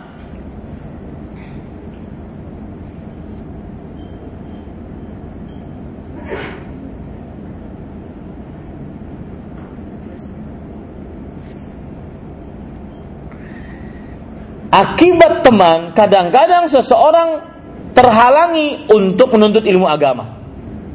Akibat teman. Akibat teman, seseorang kadang-kadang dia kembali kepada masa dulunya. Akibat teman. Sebaliknya pula, akibat teman, seseorang akan berbahagia dunia akhirat. Apa dalilnya Ustaz? Allah Subhanahu wa taala berfirman dalam surat Asy-Syura ayat 100 sampai 101. Allah Subhanahu wa taala berfirman, "Famalana min syafi'in wala sadiqin hamim." Afwan, surat Asy-Syu'ara bukan Asy-Syura. Asy-Syu'ara surat ke-26. Asy-Syu'ara surat ke-26. Ayat 100 sampai 101. Famalana min syafi'in wala sadiqin hamim. Artinya, orang-orang kafir nanti di akhirat mengatakan kami hari akhirat tidak akan memiliki satu orang pun yang memberikan syafaat. Orang-orang yang berdoa kepada Allah agar kami diampuni. Tidak ada nanti di akhirat. Wala sadiqin hamim. Dan juga tidak ada teman dan teman dekat. Para ikhwan yang dirahmati oleh Allah subhanahu wa ta'ala. Perhatikan baik-baik. Di hari kiamat Mungkin seseorang akan lari dari siapanya? Yauma yafirrul mar'u min akhi. Pada hari itu seseorang akan lari dari saudaranya. Habis itu. Wa ummihi wa abi dan dari ibunya dari bapaknya lari dia. Wa sahibatihi wa bani lari dari istrinya dan anak-anaknya. Lima orang terdekat, saudara, bapak, ibu, istri, anak. Orang ini kabur dari lima orang ini di hari kiamat. Ternyata di hari kiamat keluarga terdekatnya tidak bisa menolongnya di hadapan Allah. Ternyata ada buang bukan keluarga, bukan hubungan pertalian darah, bukan hubungan pertalian perkawinan, hanya teman yang dia temani, dia cintai karena Allah, dia berkumpul karena Allah dan saya pesan Pak, ibu-ibu, bapak-bapak, cari teman seperti itu. Cari yang teman-teman Anda benar-benar mengajak Anda untuk takwa kepada Allah. Anda cinta kepada dia bukan karena komersilnya. Anda berhubungan interaksi dengan dia bukan karena saya mendapatkan sesuatu, dia mendapatkan juga dari saya. Tidak. Benar-benar murni karena Allah. Anda menelpon dia karena memang saya cinta kepada dia. Anda datangi, kunjungi dia ke daerah-daerah karena memang dia cinta, saya cinta kepada dia dan seterusnya. Cari orang itu. Kenapa? Karena disebutkan famalana min syafi'in wala sadiqin hamim. Perhatikan penafsiran Imam Qatadah. Kata Imam Qatadah rahimahullah, ya'lamuna wallah anna as-sadiqa idza kana salihan nafa wa idza wa anna al-hamima idza kana salihan syafa'. Orang-orang kafir akhirnya mengenal demi Allah di akhirat bahwasanya teman jika soleh di akhirat bermanfaat. Dan teman dekat jika soleh ber, di akhirat akan memberikan syafaat. Saat orang-orang terdekat kita lari dari kita ya maka ternyata ada teman yang memberikan syafaat mekanisme syafaat itu bagaimana pak ini teman ini teman nanti di hari kiamat si teman ini datang kepada Allah ya Allah ampuni fulan itu namanya sistem dan mekanisme syafaat di hari kiamat. Makanya pengertian syafaat adalah seseorang memintakan ampun kepada Allah untuk orang lain. Itu namanya apa? Syafaat. Makanya syafaat yang paling berarti syafaatnya siapa? Rasulullah. Karena doanya Rasulullah sangat kabul di sisi Allah.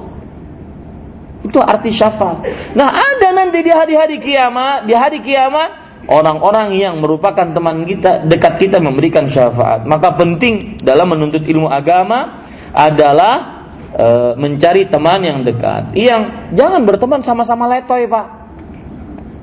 Sama-sama lemahnya, sama-sama malasnya. Jangan. Berteman yang harus dengan yang lebih semangat.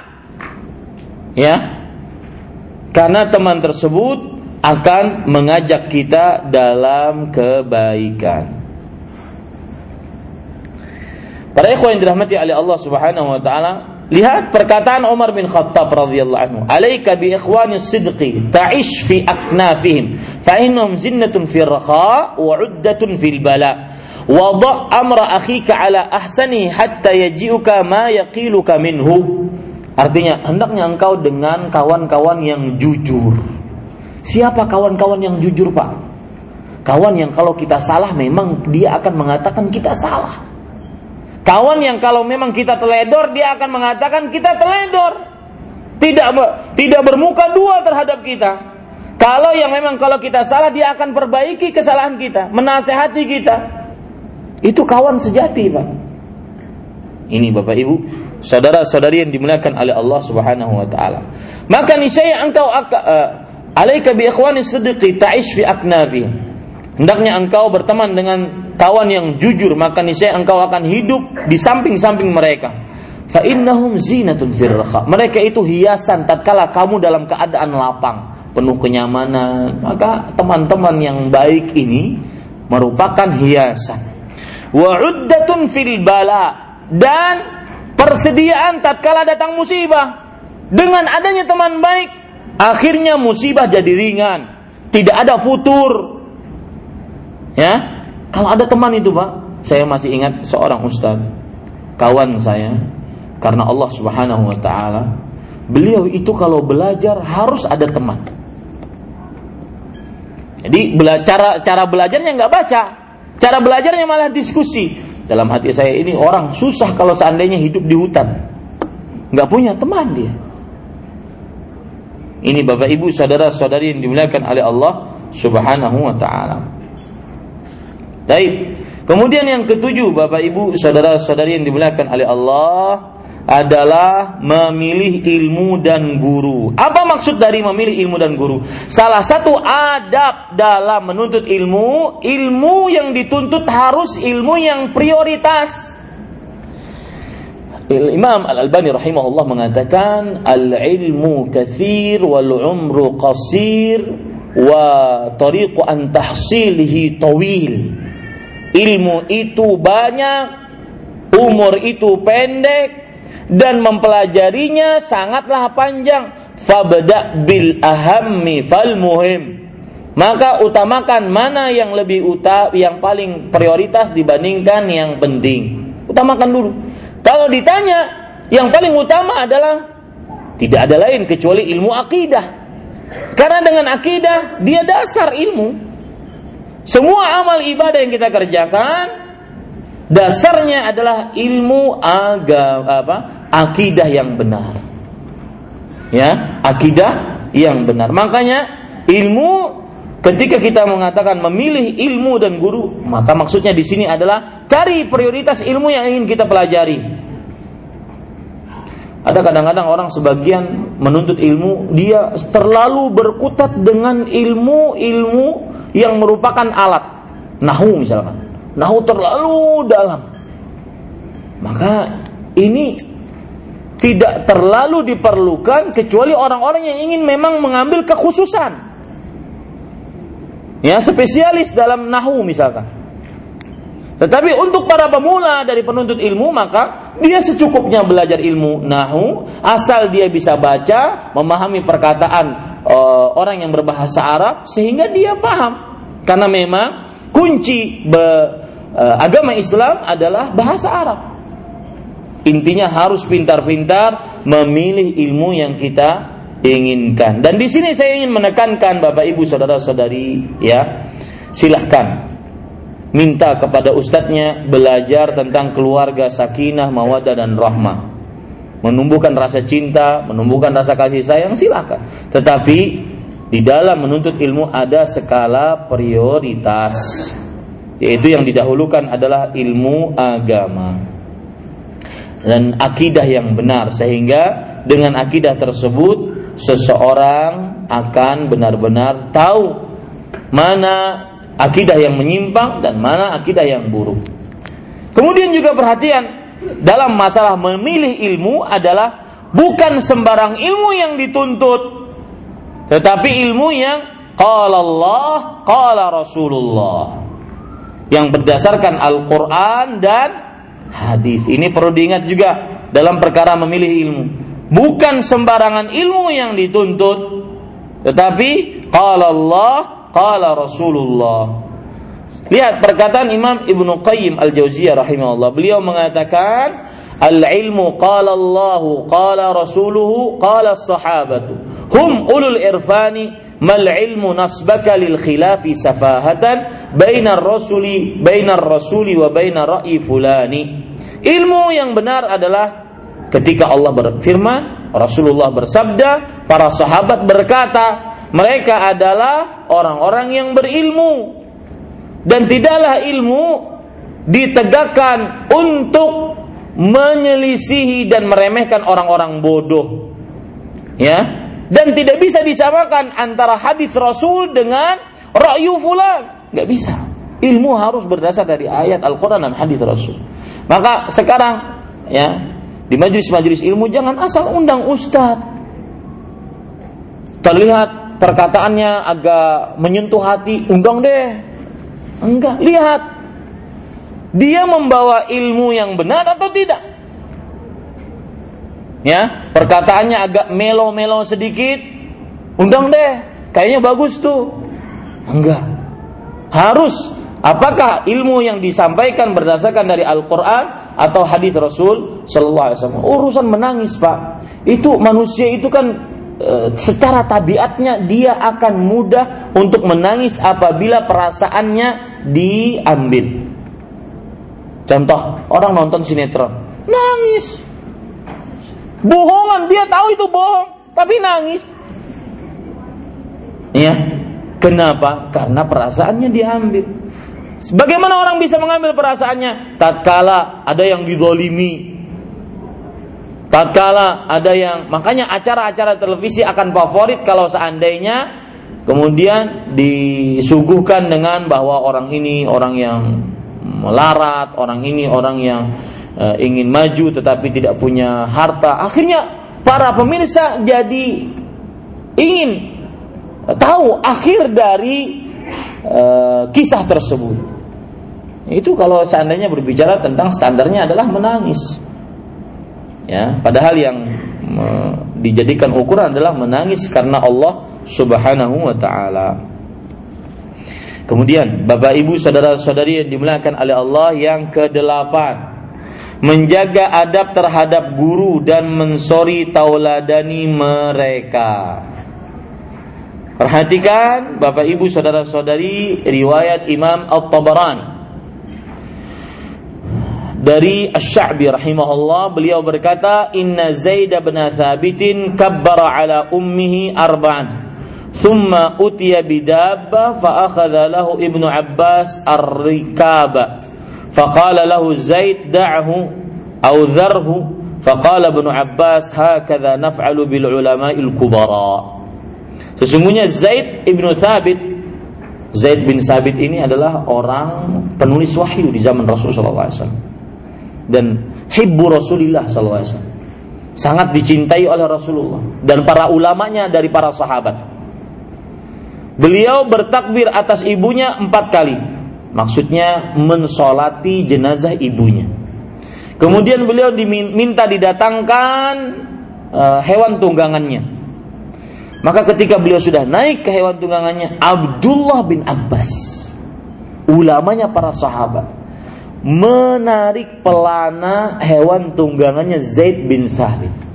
Kata Zaid bin Sabit sambil mengucapkannya dengan rasa malu, "Dahu, wahai Abdullah bin Abbas, biarin, biarin. Biar dia jalan, biar saya yang nuntun sendiri." Biarkan. Maka Abdullah bin Abbas mengatakan, "Hakadha naf'alu bi ulama'inal kubara." Demikianlah kami berlaku terhadap ulama-ulama kita yang agung, yang besar. Ini yang dimaksud di dalam adab dalam menuntut ilmu yang kedelapan menjaga adab terhadap guru. Terutama di zaman sekarang, Pak. Waktu menelpon, waktu berbicara, kemudian waktu bertanya, harus dijaga adab-adab terhadap para penuntut ilmu agama. Lihat Mughirah mengatakan karena kunna nahabu Ibrahim an-Nakhai kama yuhabul amir. Lihat bagaimana seorang murid sangat menghargai dan menghormati para guru. Kata Mughirah, kami dahulu sangat menghormati dan menganggap Ibrahim an-Nakhai berwibawa sebagaimana kami menghormati para pangeran dan raja. Subhanallah. Maka seperti itu semestinya orang-orang yang berilmu, penuntut ilmu terhadap guru-gurunya. Emang ini sebagian kadang-kadang ada orang malah guru diriba, guru malah dicuekin, tidak dikasih salam, guru malah uh, direndahkan. Maka ini bukan ada penuntut ilmu agama. Lihat lagi perkataan menarik dari Ayub As-Sikhtiyani. Beliau cerita, ini kan judulnya keindahan adab dan akhlak salafus saleh. Karena rajul yajlisu ilal Hasan thalatha sinin fala yas'alhu an syai'in haibatan lahu. Lihat subhanallah. Dalam adab bertanya. Seseorang duduk di majlisnya Al Hasan Al Basri selama tiga tahun. Selama tiga tahun tersebut dia tidak bertanya kepada gurunya yaitu kepada Hasan Al Basri. Kenapa? Karena saking memuliakan Hasan Al Basri tidak mau bertanya. Adabnya di sini adalah yang kita ambil adalah bahwa hati-hati dalam perkara bertanya. Tidak semua ditanya. Contoh misalkan saya nonton di sosial media di video video kajian sunnah Syekh Ibrahim ibn uh, Syekh Sulaiman Ar-Ruhaili ditanya, apa perbedaan antara jin, manusia dan syaitan? Eh, jin, iblis dan syaitan. Maka Syekh menjawab, saya kalau menjawab, saya tahu jawabannya. Tapi saya ini jauh-jauh datang dari Masjid Nabawi, dari kota Madinah. Masa disodorin pertanyaan seperti itu? Begitu jawaban beliau yang kalau Anda pun tahu tidak akan terlalu bermanfaat. Sama seperti pertanyaan sebagian orang, Ustadz, nanti kalau kita masuk surga masih ada nggak buah, eh, buah pohon khuldi? Ente ngapain? Mau makan? Ya, kan seperti itu. Ada pertanyaan-pertanyaan yang kadang-kadang kita tidak perlu untuk bertanya. Ini para ikhwan yang dirahmati oleh Allah Subhanahu wa taala.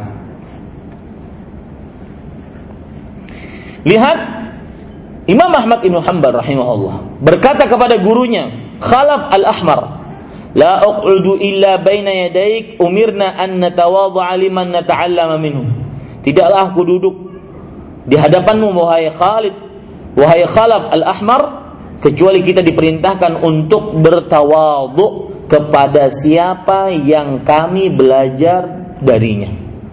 Maksudnya bertawadu kepada gurunya. Ya, meskipun mungkin gurunya e, muridnya lebih tahu dalam masalah itu kepada gurunya, maka dia harus memberikan e, masukan kepada gurunya dengan cara yang tidak menyakiti hati sang guru. Ini adab. Ya, ini para ikhwan yang dirahmati oleh Allah Subhanahu wa taala. Kemudian juga termasuk adab terhadap guru adalah mendoakan sang guru agar senantiasa ketika menyampaikan perihal agama diterima mudah menyampaikan mudah dipahami tidak lupa terhadap dalil-dalil. Doakan sang guru. Mereka manusia yang memerlukan doa kita. Doakan. Ini adab terhadap guru. Ini para ikhwan yang dirahmati oleh Allah Subhanahu wa taala. Kemudian Bapak Ibu saudara-saudari yang dimuliakan oleh Allah, yang kesembilan Beberapa adab meminta izin kepada syekh atau ustaz.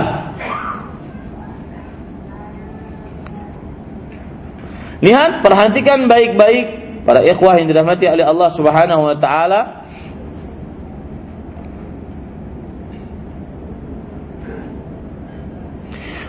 Riwayat Abdullah bin Abbas radhiyallahu anhu ini minta izin untuk masuk belajar. Harus dengan santun, sopan, sabar terhadap gurunya. Ya, nggak boleh maksa. Kadang-kadang ada sebagian panitia kajian, Ustaz, tanggal 25 bisa nggak? Afwan, akhi nggak bisa. Kalau gitu tanggal 26 nggak bisa ya. Lalu turut tujuh nggak bisa. Kalau begitu tanggal berapa Ustaz bisa?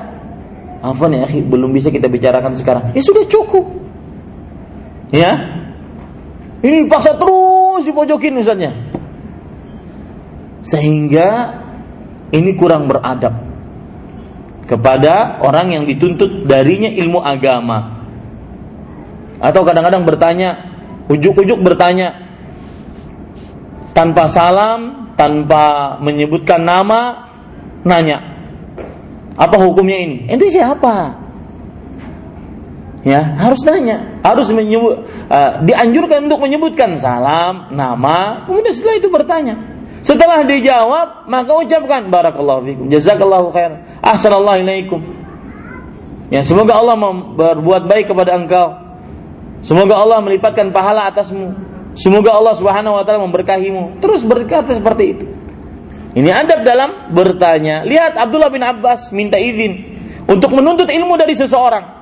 Kata Abdullah bin Abbas, "Wajadtu amata ilmi Rasulullah SAW inda hadzal hayy min al-ansar. In kuntu aqilu bi babi ahadihim." Kata Abdullah bin Abbas, aku mendapati hampir seluruh ilmu Rasulullah ada pada diri seseorang di kampung ini.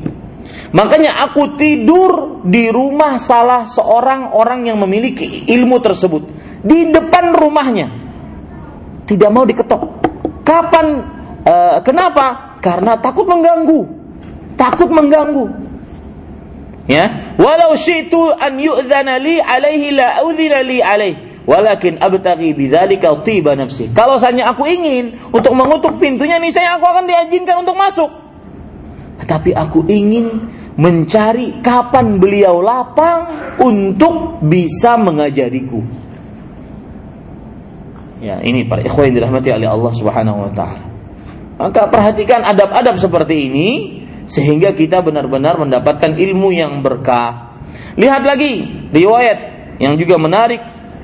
Seorang tabi'i bernama Ibnu Syihab Az-Zuhri, tabi'un tabi'in. In kuntu la'ati baba Urwah fa ajlis summa ansarafa summa ansarifu fala adkhul. Walau syitu an adkhula la dakhaltu i'zaman lahu. Aku sering duduk di hadapan rumah Urwah. Urwah seorang tabi'i keponakannya Aisyah. Sering duduk di hadapan di depan rumahnya Urwah. Dulu Pak tidak ada halaman. Kalau di depan rumah berarti cuma jalan yang penuh dengan debu. Duduk di situ. Lalu setelah duduk lama karena tidak ada yang buka aku pun pergi. Kalau aku ingin niscaya aku bisa masuk ke dalam rumahnya setelah minta izin. Tapi karena aku menghormatinya aku tidak tidak ingin mengganggunya Begitu Pak, semestinya seorang penuntut ilmu agama terhadap ustadznya. Ya. Dia bertanya dengan santun, kemudian uh, bertanya pada waktunya, meminta izin untuk bertanya boleh atau tidak. Begitu sebenar-benar penuntut ilmu agama. Cuma perlu diperhatikan di sini Bapak Ibu saudara-saudari yang dimuliakan oleh Allah Subhanahu wa taala, kita tidak seperti para orang-orang yang ahli tasawuf. Mereka mengatakan bahwa murid di hadapan gurunya seperti mayit di hadapan pemandinya. Ini kita tidak seperti itu. Ya, tidak boleh bertanya apa dalilnya. Enggak, kalau kita boleh bertanya apa dalilnya. Coba bayangkan antum mayit di hadapan pemandinya. Apa yang dilakukan?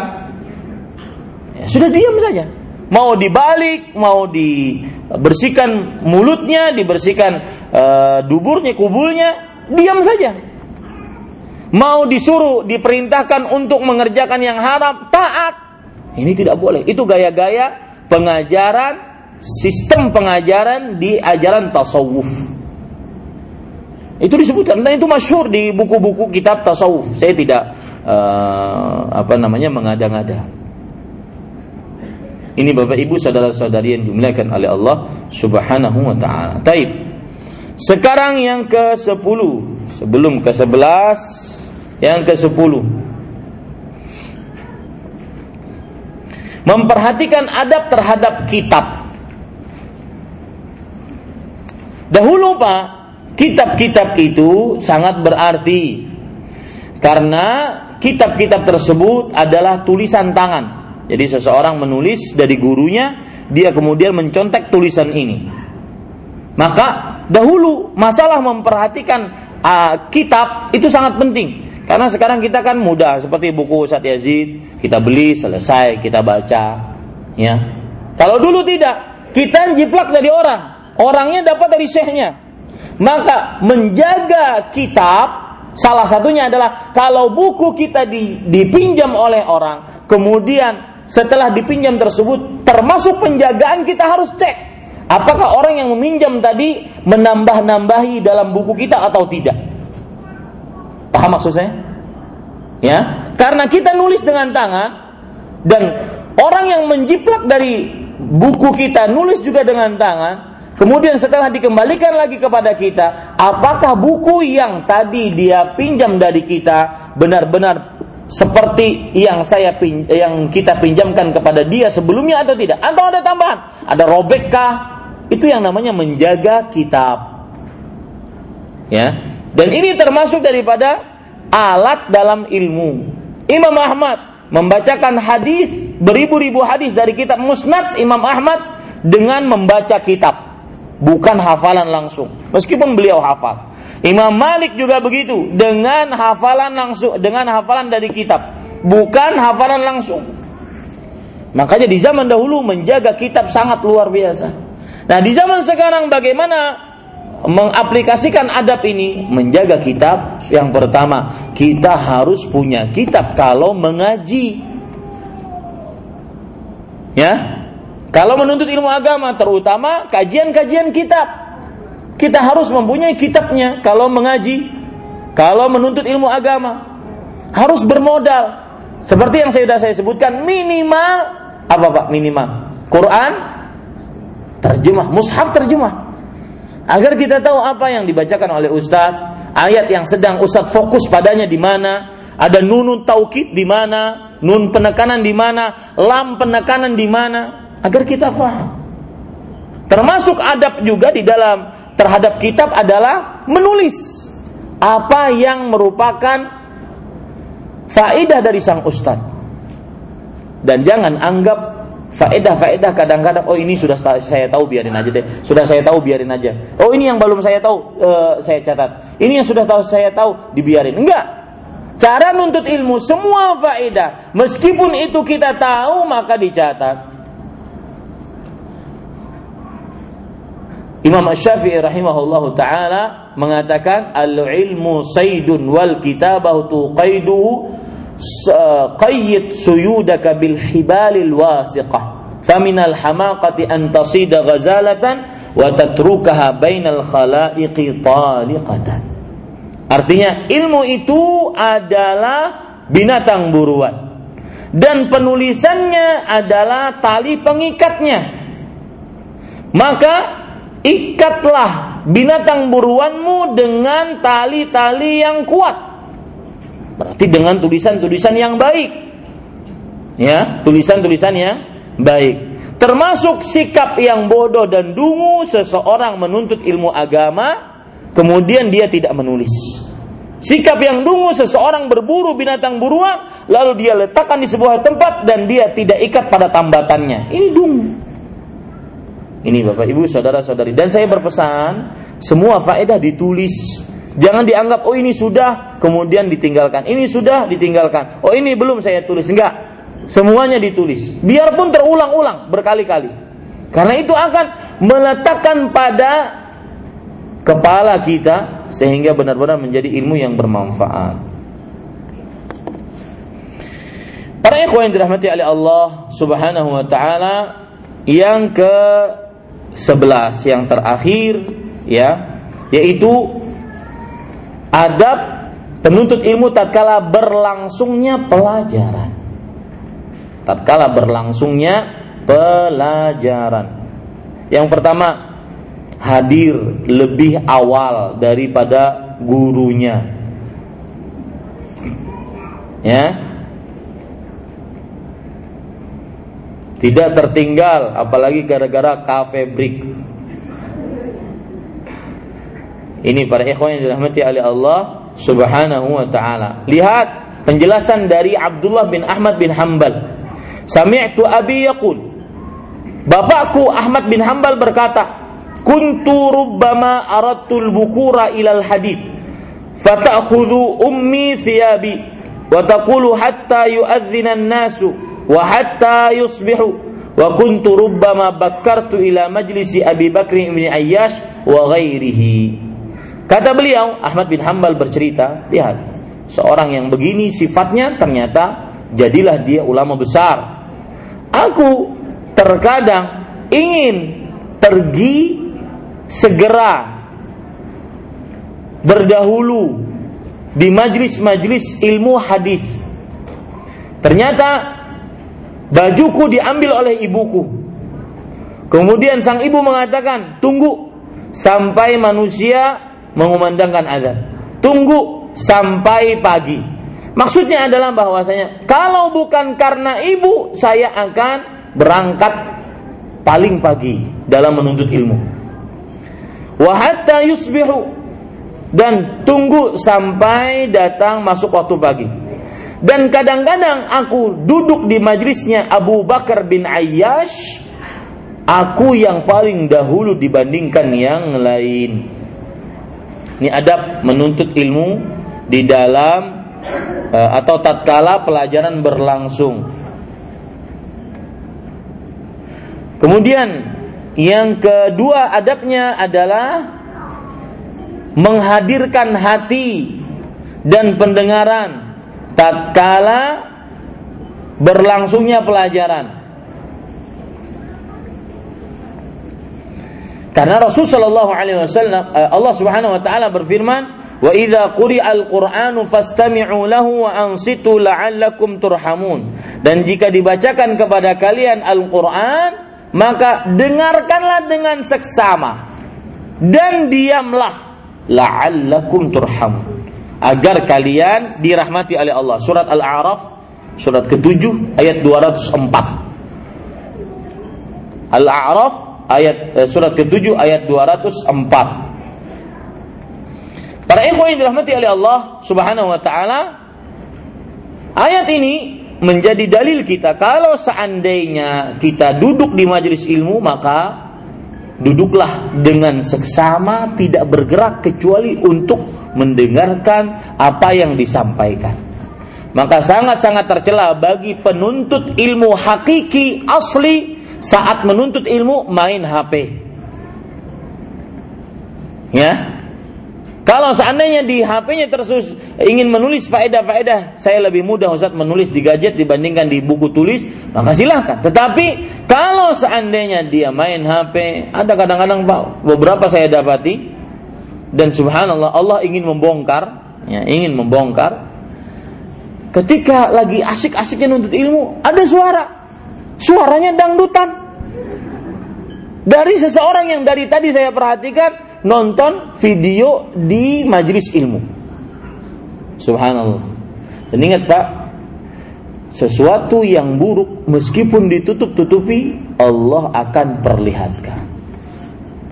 Rasul uh, para ulama mengatakan kullu ina'in bima fihi yundahu. Setiap bejana atas apa yang di dalamnya akan keluar, mengeluarkan apa yang ada di dalamnya. Gelas ini berisi teh, maka akan keluar dari dari gelas ini teh. Hati yang kotor akan juga mengeluarkan dari lisannya kekotoran tersebut. Terlihat walau ba'dahin, walaupun setelah beberapa waktu lamanya.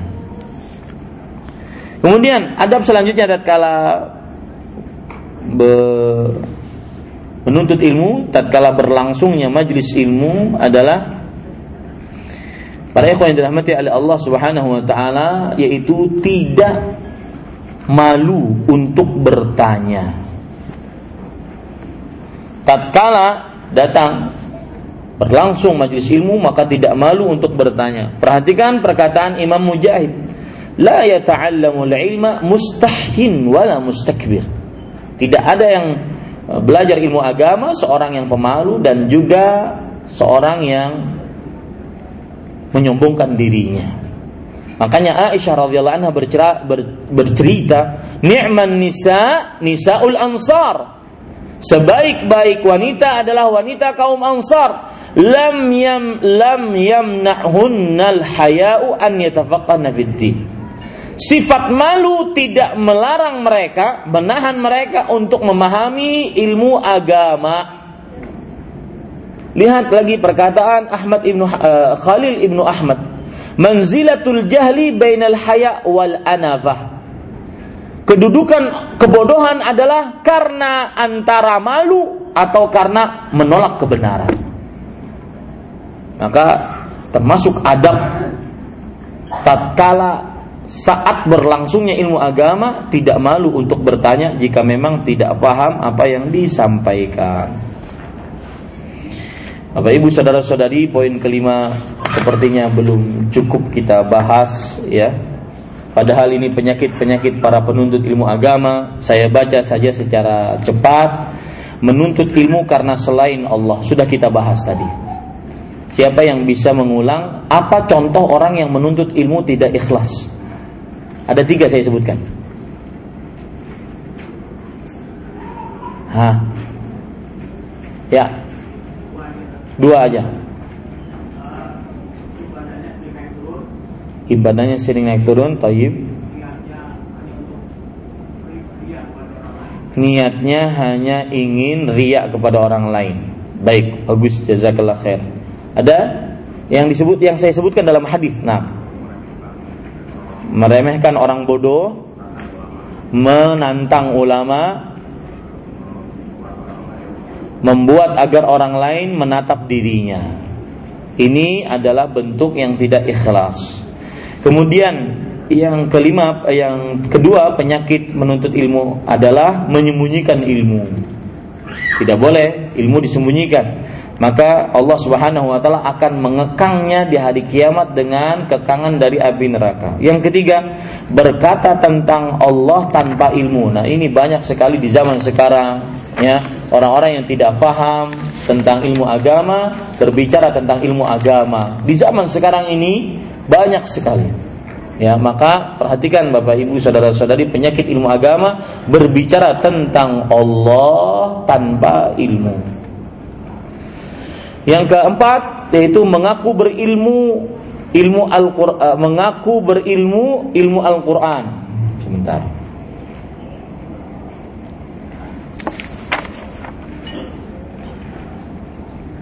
Perhatikan baik-baik. Yang keempat yaitu seseorang maka aku berilmu ilmu Al-Quran. Sepertinya ada yang salah di situ.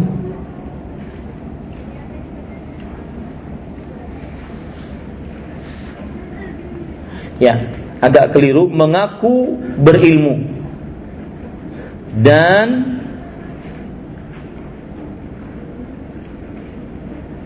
mengatakan tentang Al-Quran tanpa ilmu, begitu ya. Mengaku berilmu dan mengatakan tentang Al-Quran tanpa ilmu.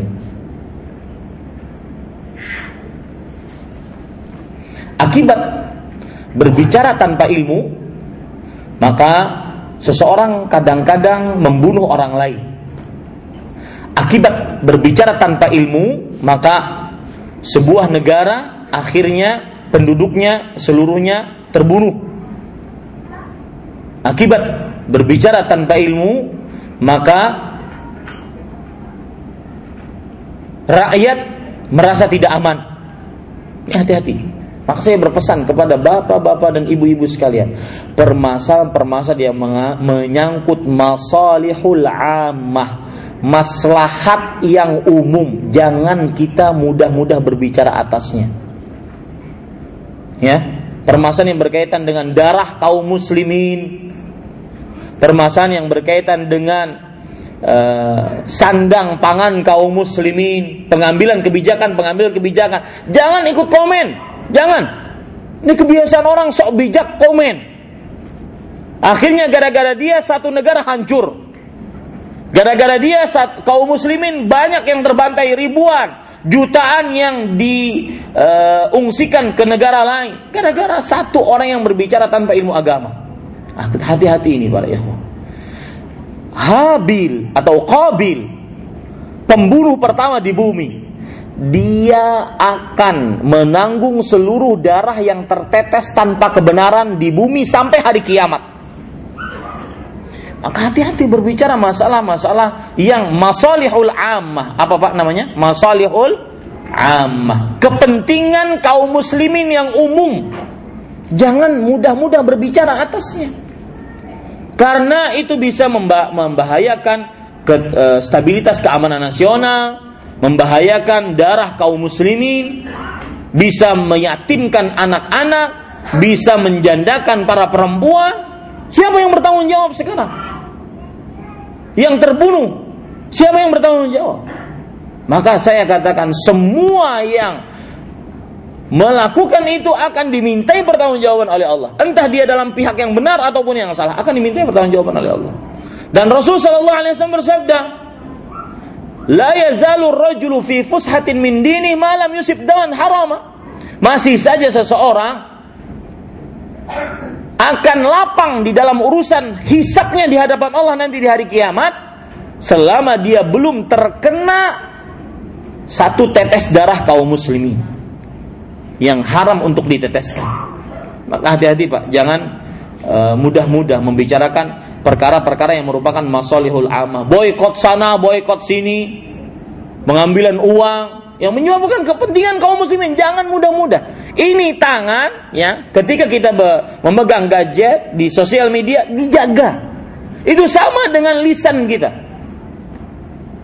Kita tidak mau habis pahala kita gara-gara seseorang kita membicarakan kepentingan orang banyak. Padahal pembicaraan kita menyebabkan kehancuran umat. Hati-hati ini, Bapak Ibu, saudara-saudari yang dimuliakan oleh Allah. Kemudian selanjutnya merendahkan ahli ilmu. Ini sebagaimana yang sudah kita sebutkan, merendahkan ahli ilmu termasuk penyakit para ulama. Dan itu termasuk tanda tidak ikhlas. Yang selanjutnya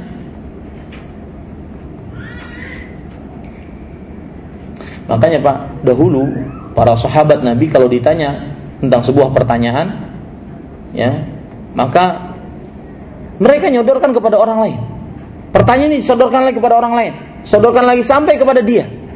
Semuanya bersikap warak meninggalkan menjawab pertanyaan. Ya, tidak seperti sebagian orang di zaman sekarang. Malah uh, iklan di Facebook. Saya sanggup untuk menjawab pertanyaan. Enggak ya. Semua orang tidak harus nulis buku. Ingat itu baik-baik.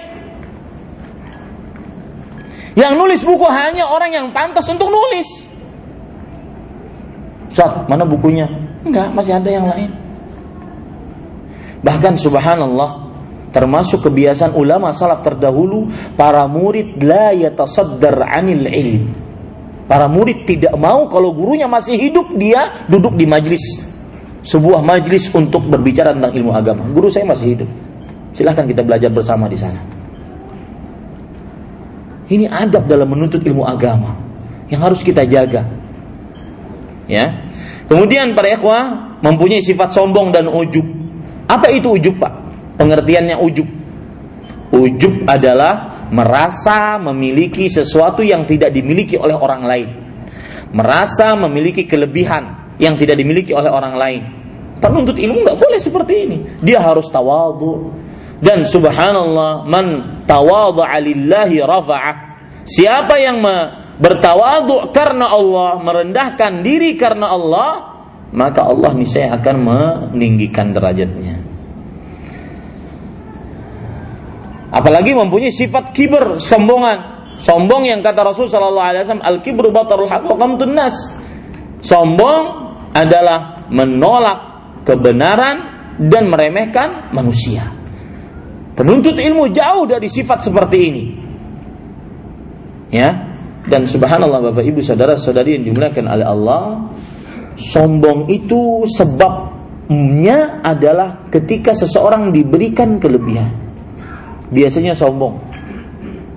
Ya. Firaun diberikan kelebihan kekuasaan, sombong. Siapa lagi? Qarun diberikan kelebihan harta, sombong. Siapa lagi? Abu Jahal, Abu Lahab diberikan kelebihan ketenaran di tengah orang Arab, sombong. Ifrit diberikan kelebihan ke kekuatan, sombong. Bisa mengangkat harta eh mengangkat istananya Ratu Balqis sebelum Nabi Sulaiman berdiri, sombong dia. Inilah ini alaihi laqawiyun amin. Aku sangat kuat atas hal itu. Sombong. Biasanya orang diberikan kelebihan cenderung sombong. Bahkan dalam perkara-perkara dunia diberikan kelebihan tinggi badan, cenderung sombong melihat yang pendek. Ya, diberikan kelebihan berat badan, cenderung sombong melihat orang yang ceking kurus. Ya, ini para ikhwan yang dirahmati oleh Allah Subhanahu wa taala. Maka Bapak Ibu saudara-saudari, kelebihan itu diobati dengan menyandarkannya kepada Allah. Kelebihan agar tidak menjadikan kita sombong diobati dengan sandarkan kepada Allah. Seperti misalkan orang yang berilmu yang bisa memindahkan istana Ratu Balkis dengan satu kedip mata lebih cepat dari ifrit. Dia mengatakan disebutkan dalam Al-Quran, Hada min fadli Rabbi. Ketika istana sudah benar-benar ada di depan Nabi Sulaiman sebelum mata berkedip, maka orang berilmu tersebut mengatakan ini adalah kemuliaan dari Allah. Dan saya katakan kelebihan agar tidak memberi men, apa, menjerumuskan kepada kesombongan hendaknya disandarkan kepada Allah.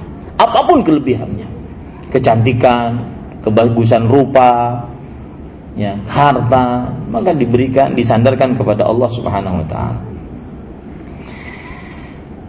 Dua menit lagi saya minta waktu.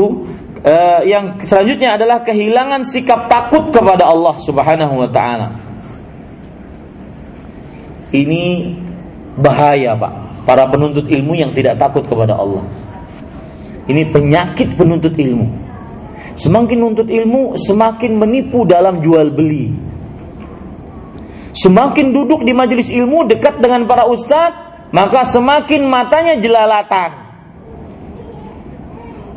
Gadgetnya dipenuhi dengan hal-hal yang diharamkan untuk dilihat. Hilang rasa takutnya kepada Allah.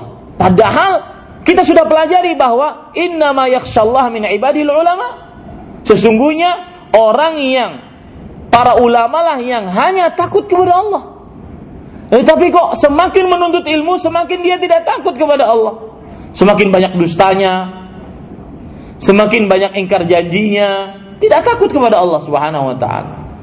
Maka ini penyakit para penuntut ilmu agama. Itu yang ketujuh. Yang kedelapan, para ikhwan yang dirahmati oleh Allah, suka berdebat, bertengkar, saling menjatuhkan. Ya, suka berdebat, bertengkar, saling menjatuhkan. Para ikhwan yang dirahmati oleh Allah Subhanahu wa taala bahwa ketahuilah perdebatan tidak diperbolehkan kecuali untuk mencari kebenaran. Yang kedua, perdebatan tidak boleh dilakukan kecuali oleh para ahlinya. Yang ketiga, perdebatan tidak diperbolehkan kecuali untuk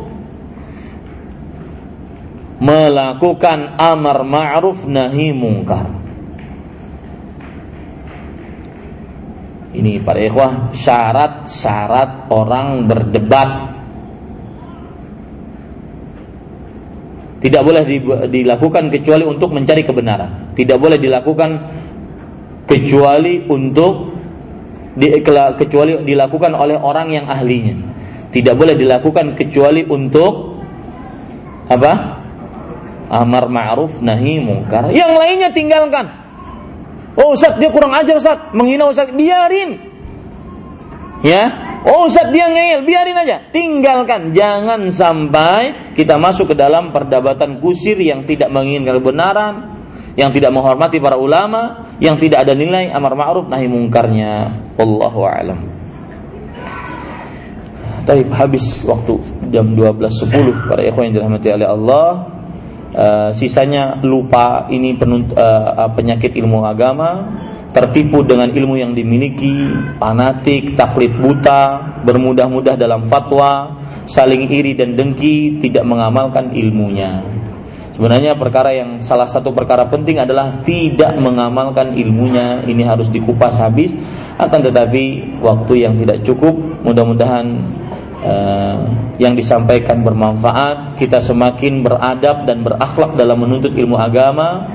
Dan saya berpesan misalkan ya contohnya tadi tadi kegiatan kita setelah uh, ketika kita makan-makan termasuk dalam menuntut ilmu agama adalah tidak selayaknya seorang penuntut ilmu agama duduk-duduk e, bercampur antara laki-laki dan perempuan. Tidak ada tempat keluarga khusus, tidak ada. Tidak selayaknya. Saya sering memperhatikan bahkan yang sudah me, men, menuntut ilmu agama. Oh, kok ternyata begitu?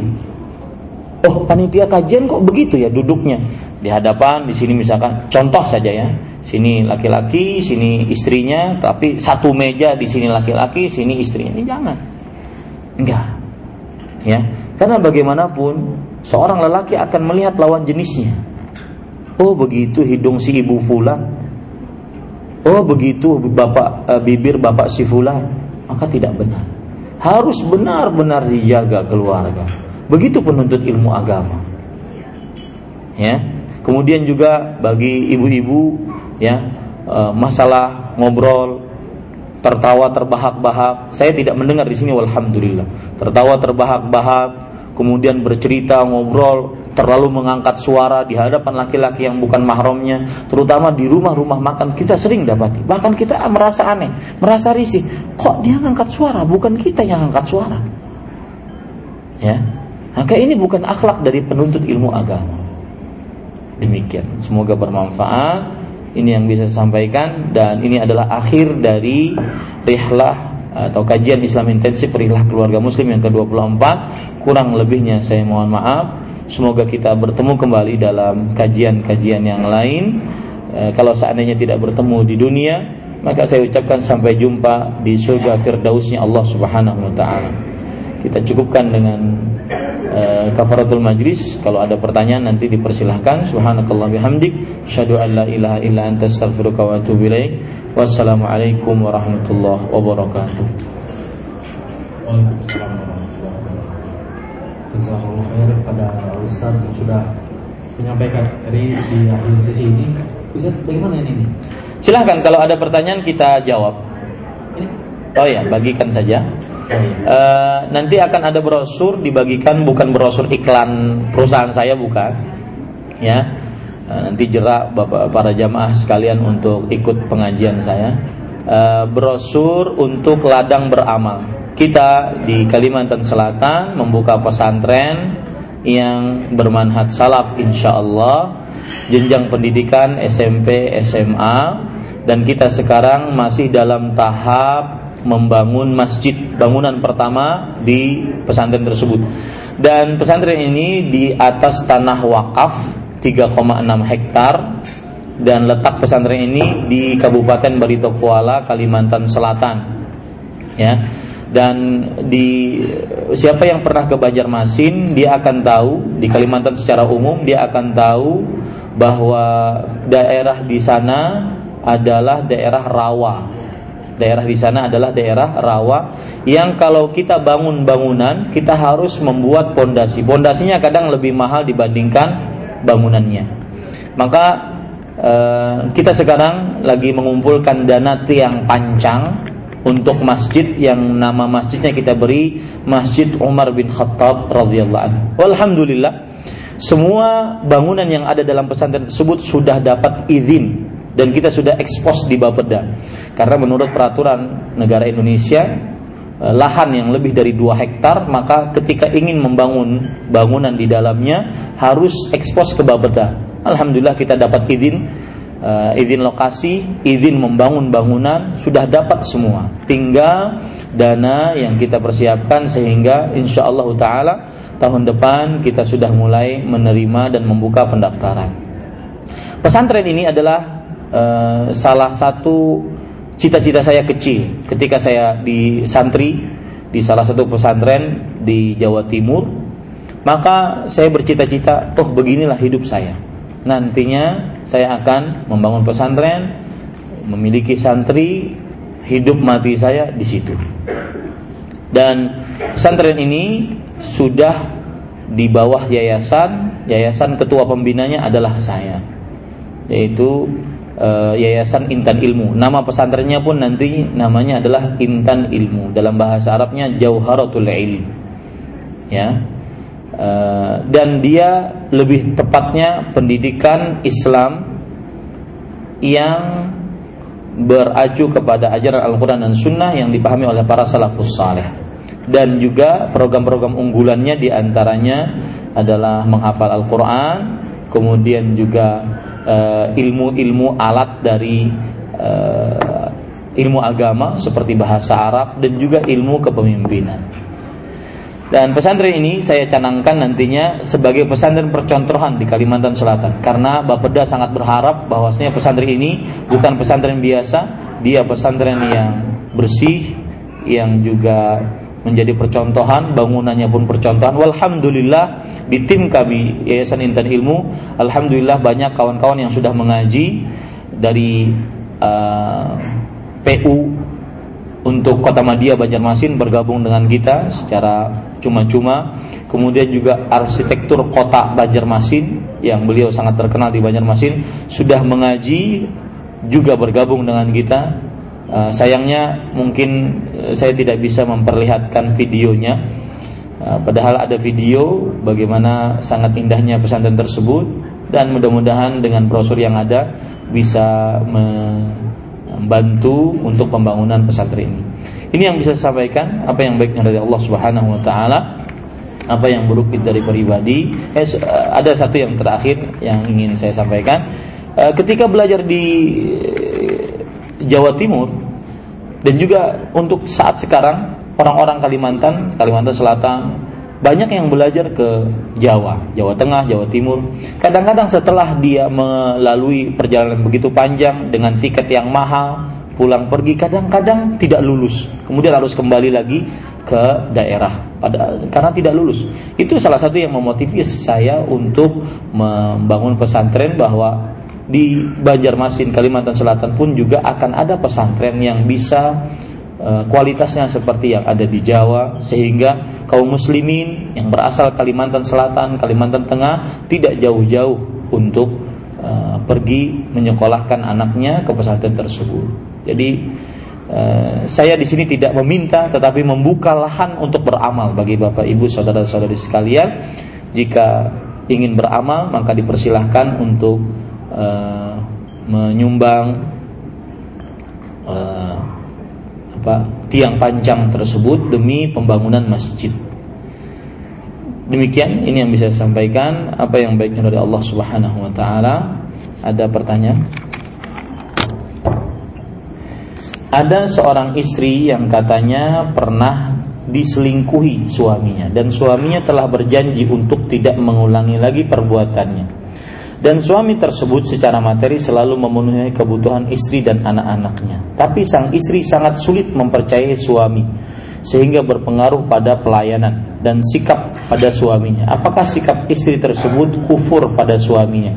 Mohon nasihatnya. Maka jawabannya, apabila seorang suami sudah mengakui kesalahannya, kemudian dia benar-benar bertaubat, maka sikap seorang muslimah sebagai istrinya yang paling baik adalah memaafkan dan tidak diperbolehkan istrinya tersebut kembali meragukan sang suami kecuali jika ada buktinya.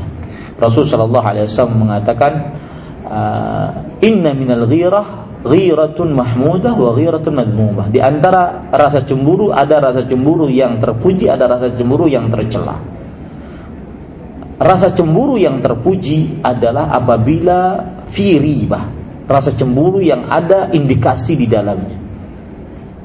Katanya bertobat tapi kok masih main handphone e, sendirian di dalam kamar ataupun masih e, sering ngobrol dengan perempuan, sering masih menyimpan foto-foto perempuan di HP-nya ataupun masih sering berduaan dengan perempuan. Ini riba, ini patut untuk dicemburui.